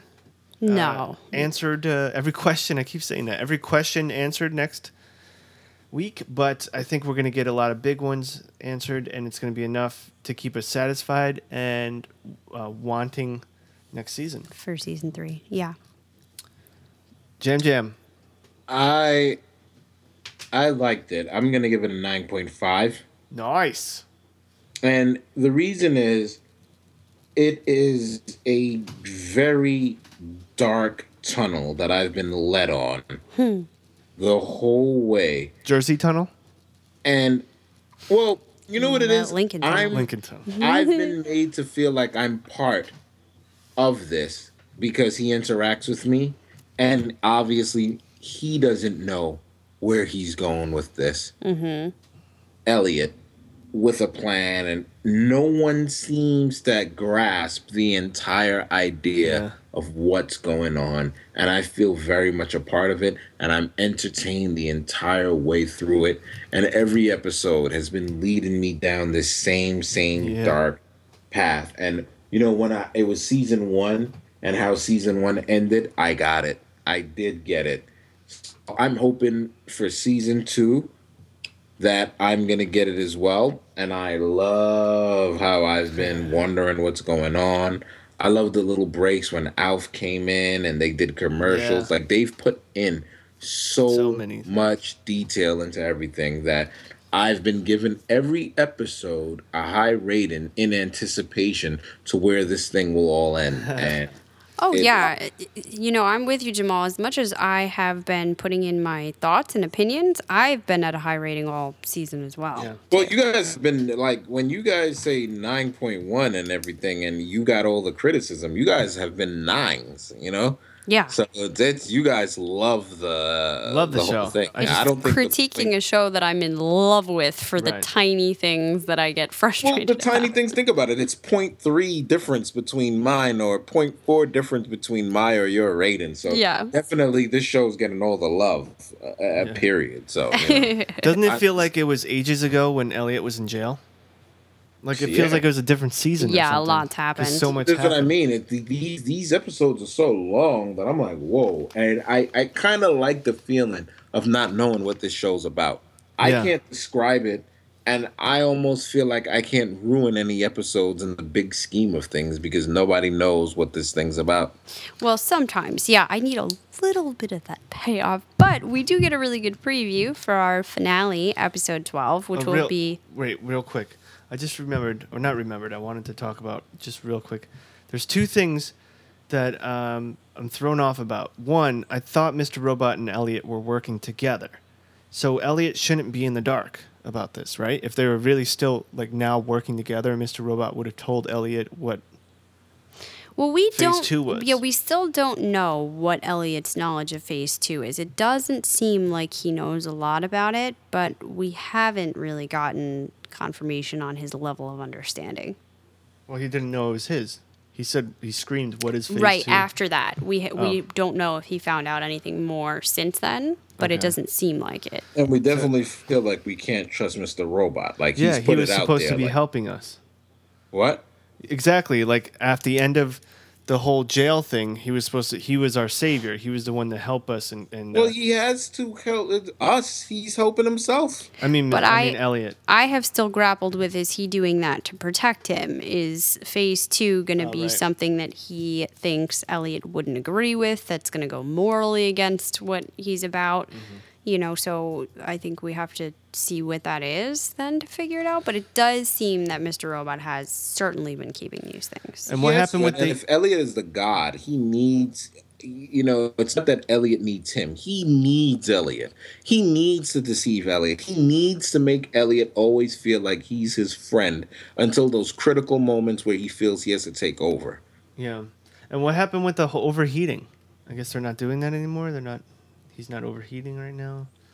I don't know. Yeah, uh, that's what I mean. They he's planted so many flags that he hasn't gone back to And like you said, I don't need all the answers next week, but I do need some of them. We've had Yeah. so many things over the course of this season that he's brought up, and I know there'll be a season three, so, you know, we gotta move slowly. But I think that if you want to keep people interested in your finale, you have to at least pay off enough. Um, so, you know, they do tell us in our preview of the uh, episode 12, part two, that we're going to get the final secret. Um, they say, You really don't remember this, do you? Um, the wait is over. You see Elliot, Mr. Robot, and Tyrell standing there, all three of them together, and saying, Are you ready to look at what we accomplished? That's exciting. So I bring that up to, to respond to that. I think that we are going to get some of what phase two is. I think hopefully we'll get a little more of the understanding of what's going on between these three, and that will hopefully bring us to the answers of what was going on between the two of them and all of that crazy nonsense. Um, I hope. All right, on to Clatcher's comments. I want to give a shout out to Dartag Ba, Curious Squid, Wade Mystery, Mac Addict 16, AH421, Who, Who, that's a name, for leaving amazing reviews on our Mr. Robot podcast channel. Oh, yes. Uh, that's a lot we got in a week, and every single one there was very, very kind words. They they say they it's like hanging out with friends, Mm. and they're so glad they found us. So we appreciate those kind words. Oh, and, thank you. And to Chaka Booty for your review on our Coffee Clatch Crew podcast channel.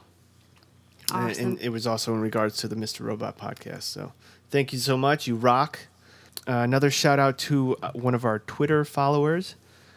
The name is a Nerd Riot Writes. Thanks for keeping her company during a commute. So um, we're glad we could. Thank you for that. Awesome. Yeah, we got a write in from Paige who said about the letter we were discussing last episode um, being an upcoming letter that Elliot would receive with White Rose's plans. Um, that she thought it was just the first letter he received in prison saying that he was going to be released, which we did talk about that possibility. And given the fact that they didn't go back to it, seems likely. So thank you very much for that. Um, Candace wrote in to discuss what we've just been talking about now, saying that she believes Elliot shot Tyrell while under the Mr. Robot identity, and that Tyrell is now a part of Elliot's identity. But also, with that being said, that Elliot might have killed his own father and Hmm. thus assumed his identity, and that's how like it that. started, which is something we never really thought about Mm-hmm. you know, we've kind of danced around different topics like that, but that gives us something new to think about. So thank you, Candace. That was nice. I like that. Um, Leslie says she loves our podcast and she's seeing details now she didn't know to look for before. So that is great. And one of them is she references our recent debate a little while back about if Gideon had ever told Dom about Elliot or told anybody about Elliot for that matter before he was killed. And goes on to say that there was a brief scene where you see the back of Gideon's head and Dom walks in, seemingly to question him. Um, and that's it. There's like a second, and that you could easily miss that. So there was this seeming mystery interaction right before he went into the bar, where we actually did see Dom, and they were about to talk. Mm-hmm. That's that's crazy. I never even noticed that. That's an awesome thing to point out. Yeah. Wade wrote in with a super nice email starting out by saying that pretty much none of his friends watch this show, so he has enjoyed listening to the podcast, and we're always glad to bring um, that interaction. And he had a bunch of really great theories. I want to go quickly through them because they were all amazing. He thought it would be interesting to compare the scenes between Colby and Price uh, with the scenes between Angela and Elliot. So when Colby asked Price why he's doing all of this, what is his bigger purpose? And then the scene on the subway when Angela asks Elliot why he started F Society, Mm-hmm. why all of this. So it just draws like a really awesome parallel between the two of that. So I don't know if you guys see anything deeper into um, pulling those two scenes together, but It's definitely interesting. it's Very like intriguing. questioning the person in power, why they've done what they've done. Yeah. Um, he also says that he agrees with what we were talking about with Angela's sudden shift last episode, where she decided to bail out and that she was just going to turn herself in. And she agreed with, I think, both Jamal and Ryan, but more so you, Jamal, was saying that Dom really had an effect on Angela, and what she said really prompted that for her to turn herself in. Um, he thinks that she's actually carrying out Dom's dream, where Dom talks about bringing peace to the girl who finally stopped fighting when she stopped her struggle. That's when she was she was okay and she Mhm. woke up. That that's what she's actually following through on. That she needs to stop struggling. Nice. So that was a, a nice little thing that I had missed. And finally, he believes that Cisco was a casualty in the last episode, which would give Darlene a way out of this entire mess, considering that Cisco is the only one they have evidence on. Mm. So it would be able to kind of put it all on that. So, really great thoughts. Thank you so much, Wade. And finally, to Nick, who sent us in a bunch of things as well. He was actually talking about Theodore Roosevelt being in the background, uh, which goes along with our discussion earlier. And he's the one that pointed us to the square deal information with the three C's and the idea of what price could be onto. He also sent us that Reddit theory about implanting the alternate personalities. Um, so Angela and Elliot, perhaps that could be what's going on with them. That they were an experiment, Right. But it was really more of not a robot thing, and them just having two personalities within them. I like that. So thank you very much. We always love when you guys send us information Yes. and links about the episode we are about to review because that really helps us in our research to explore areas we hadn't thought of yet. Um, it feels like we're all working together to to, To figure bring out this Elliot's puzzle. plan. Yeah. Second phase. yeah, that's really awesome. So if you ever come across something, please feel free to email us and let us know. Twitter, Dumbo Doggies, and Lazy Ace One. Thank you for your tweets. We appreciate it. Um, and uh, that's it. We went long again. It's impossible not to with this Mr. Robot. There's so much to talk about. I'm sure it'll be no different in our last episode. Yeah. and just a reminder on our Twitter at CKC Podcast, we have a poll going on for two days. Is Tyrell real or in Elliot's mind? Let us know. Let's see what Hmm. everyone thinks. And while you're there, if you're not following us on there already, do so please. And subscribe to our podcast channel. Write a review. And uh, let's keep the ball rolling. Jamal, thank you for joining us. Thank you. Thank you for having me. And to Clatchers, till next time, this round's on me. This round is on me.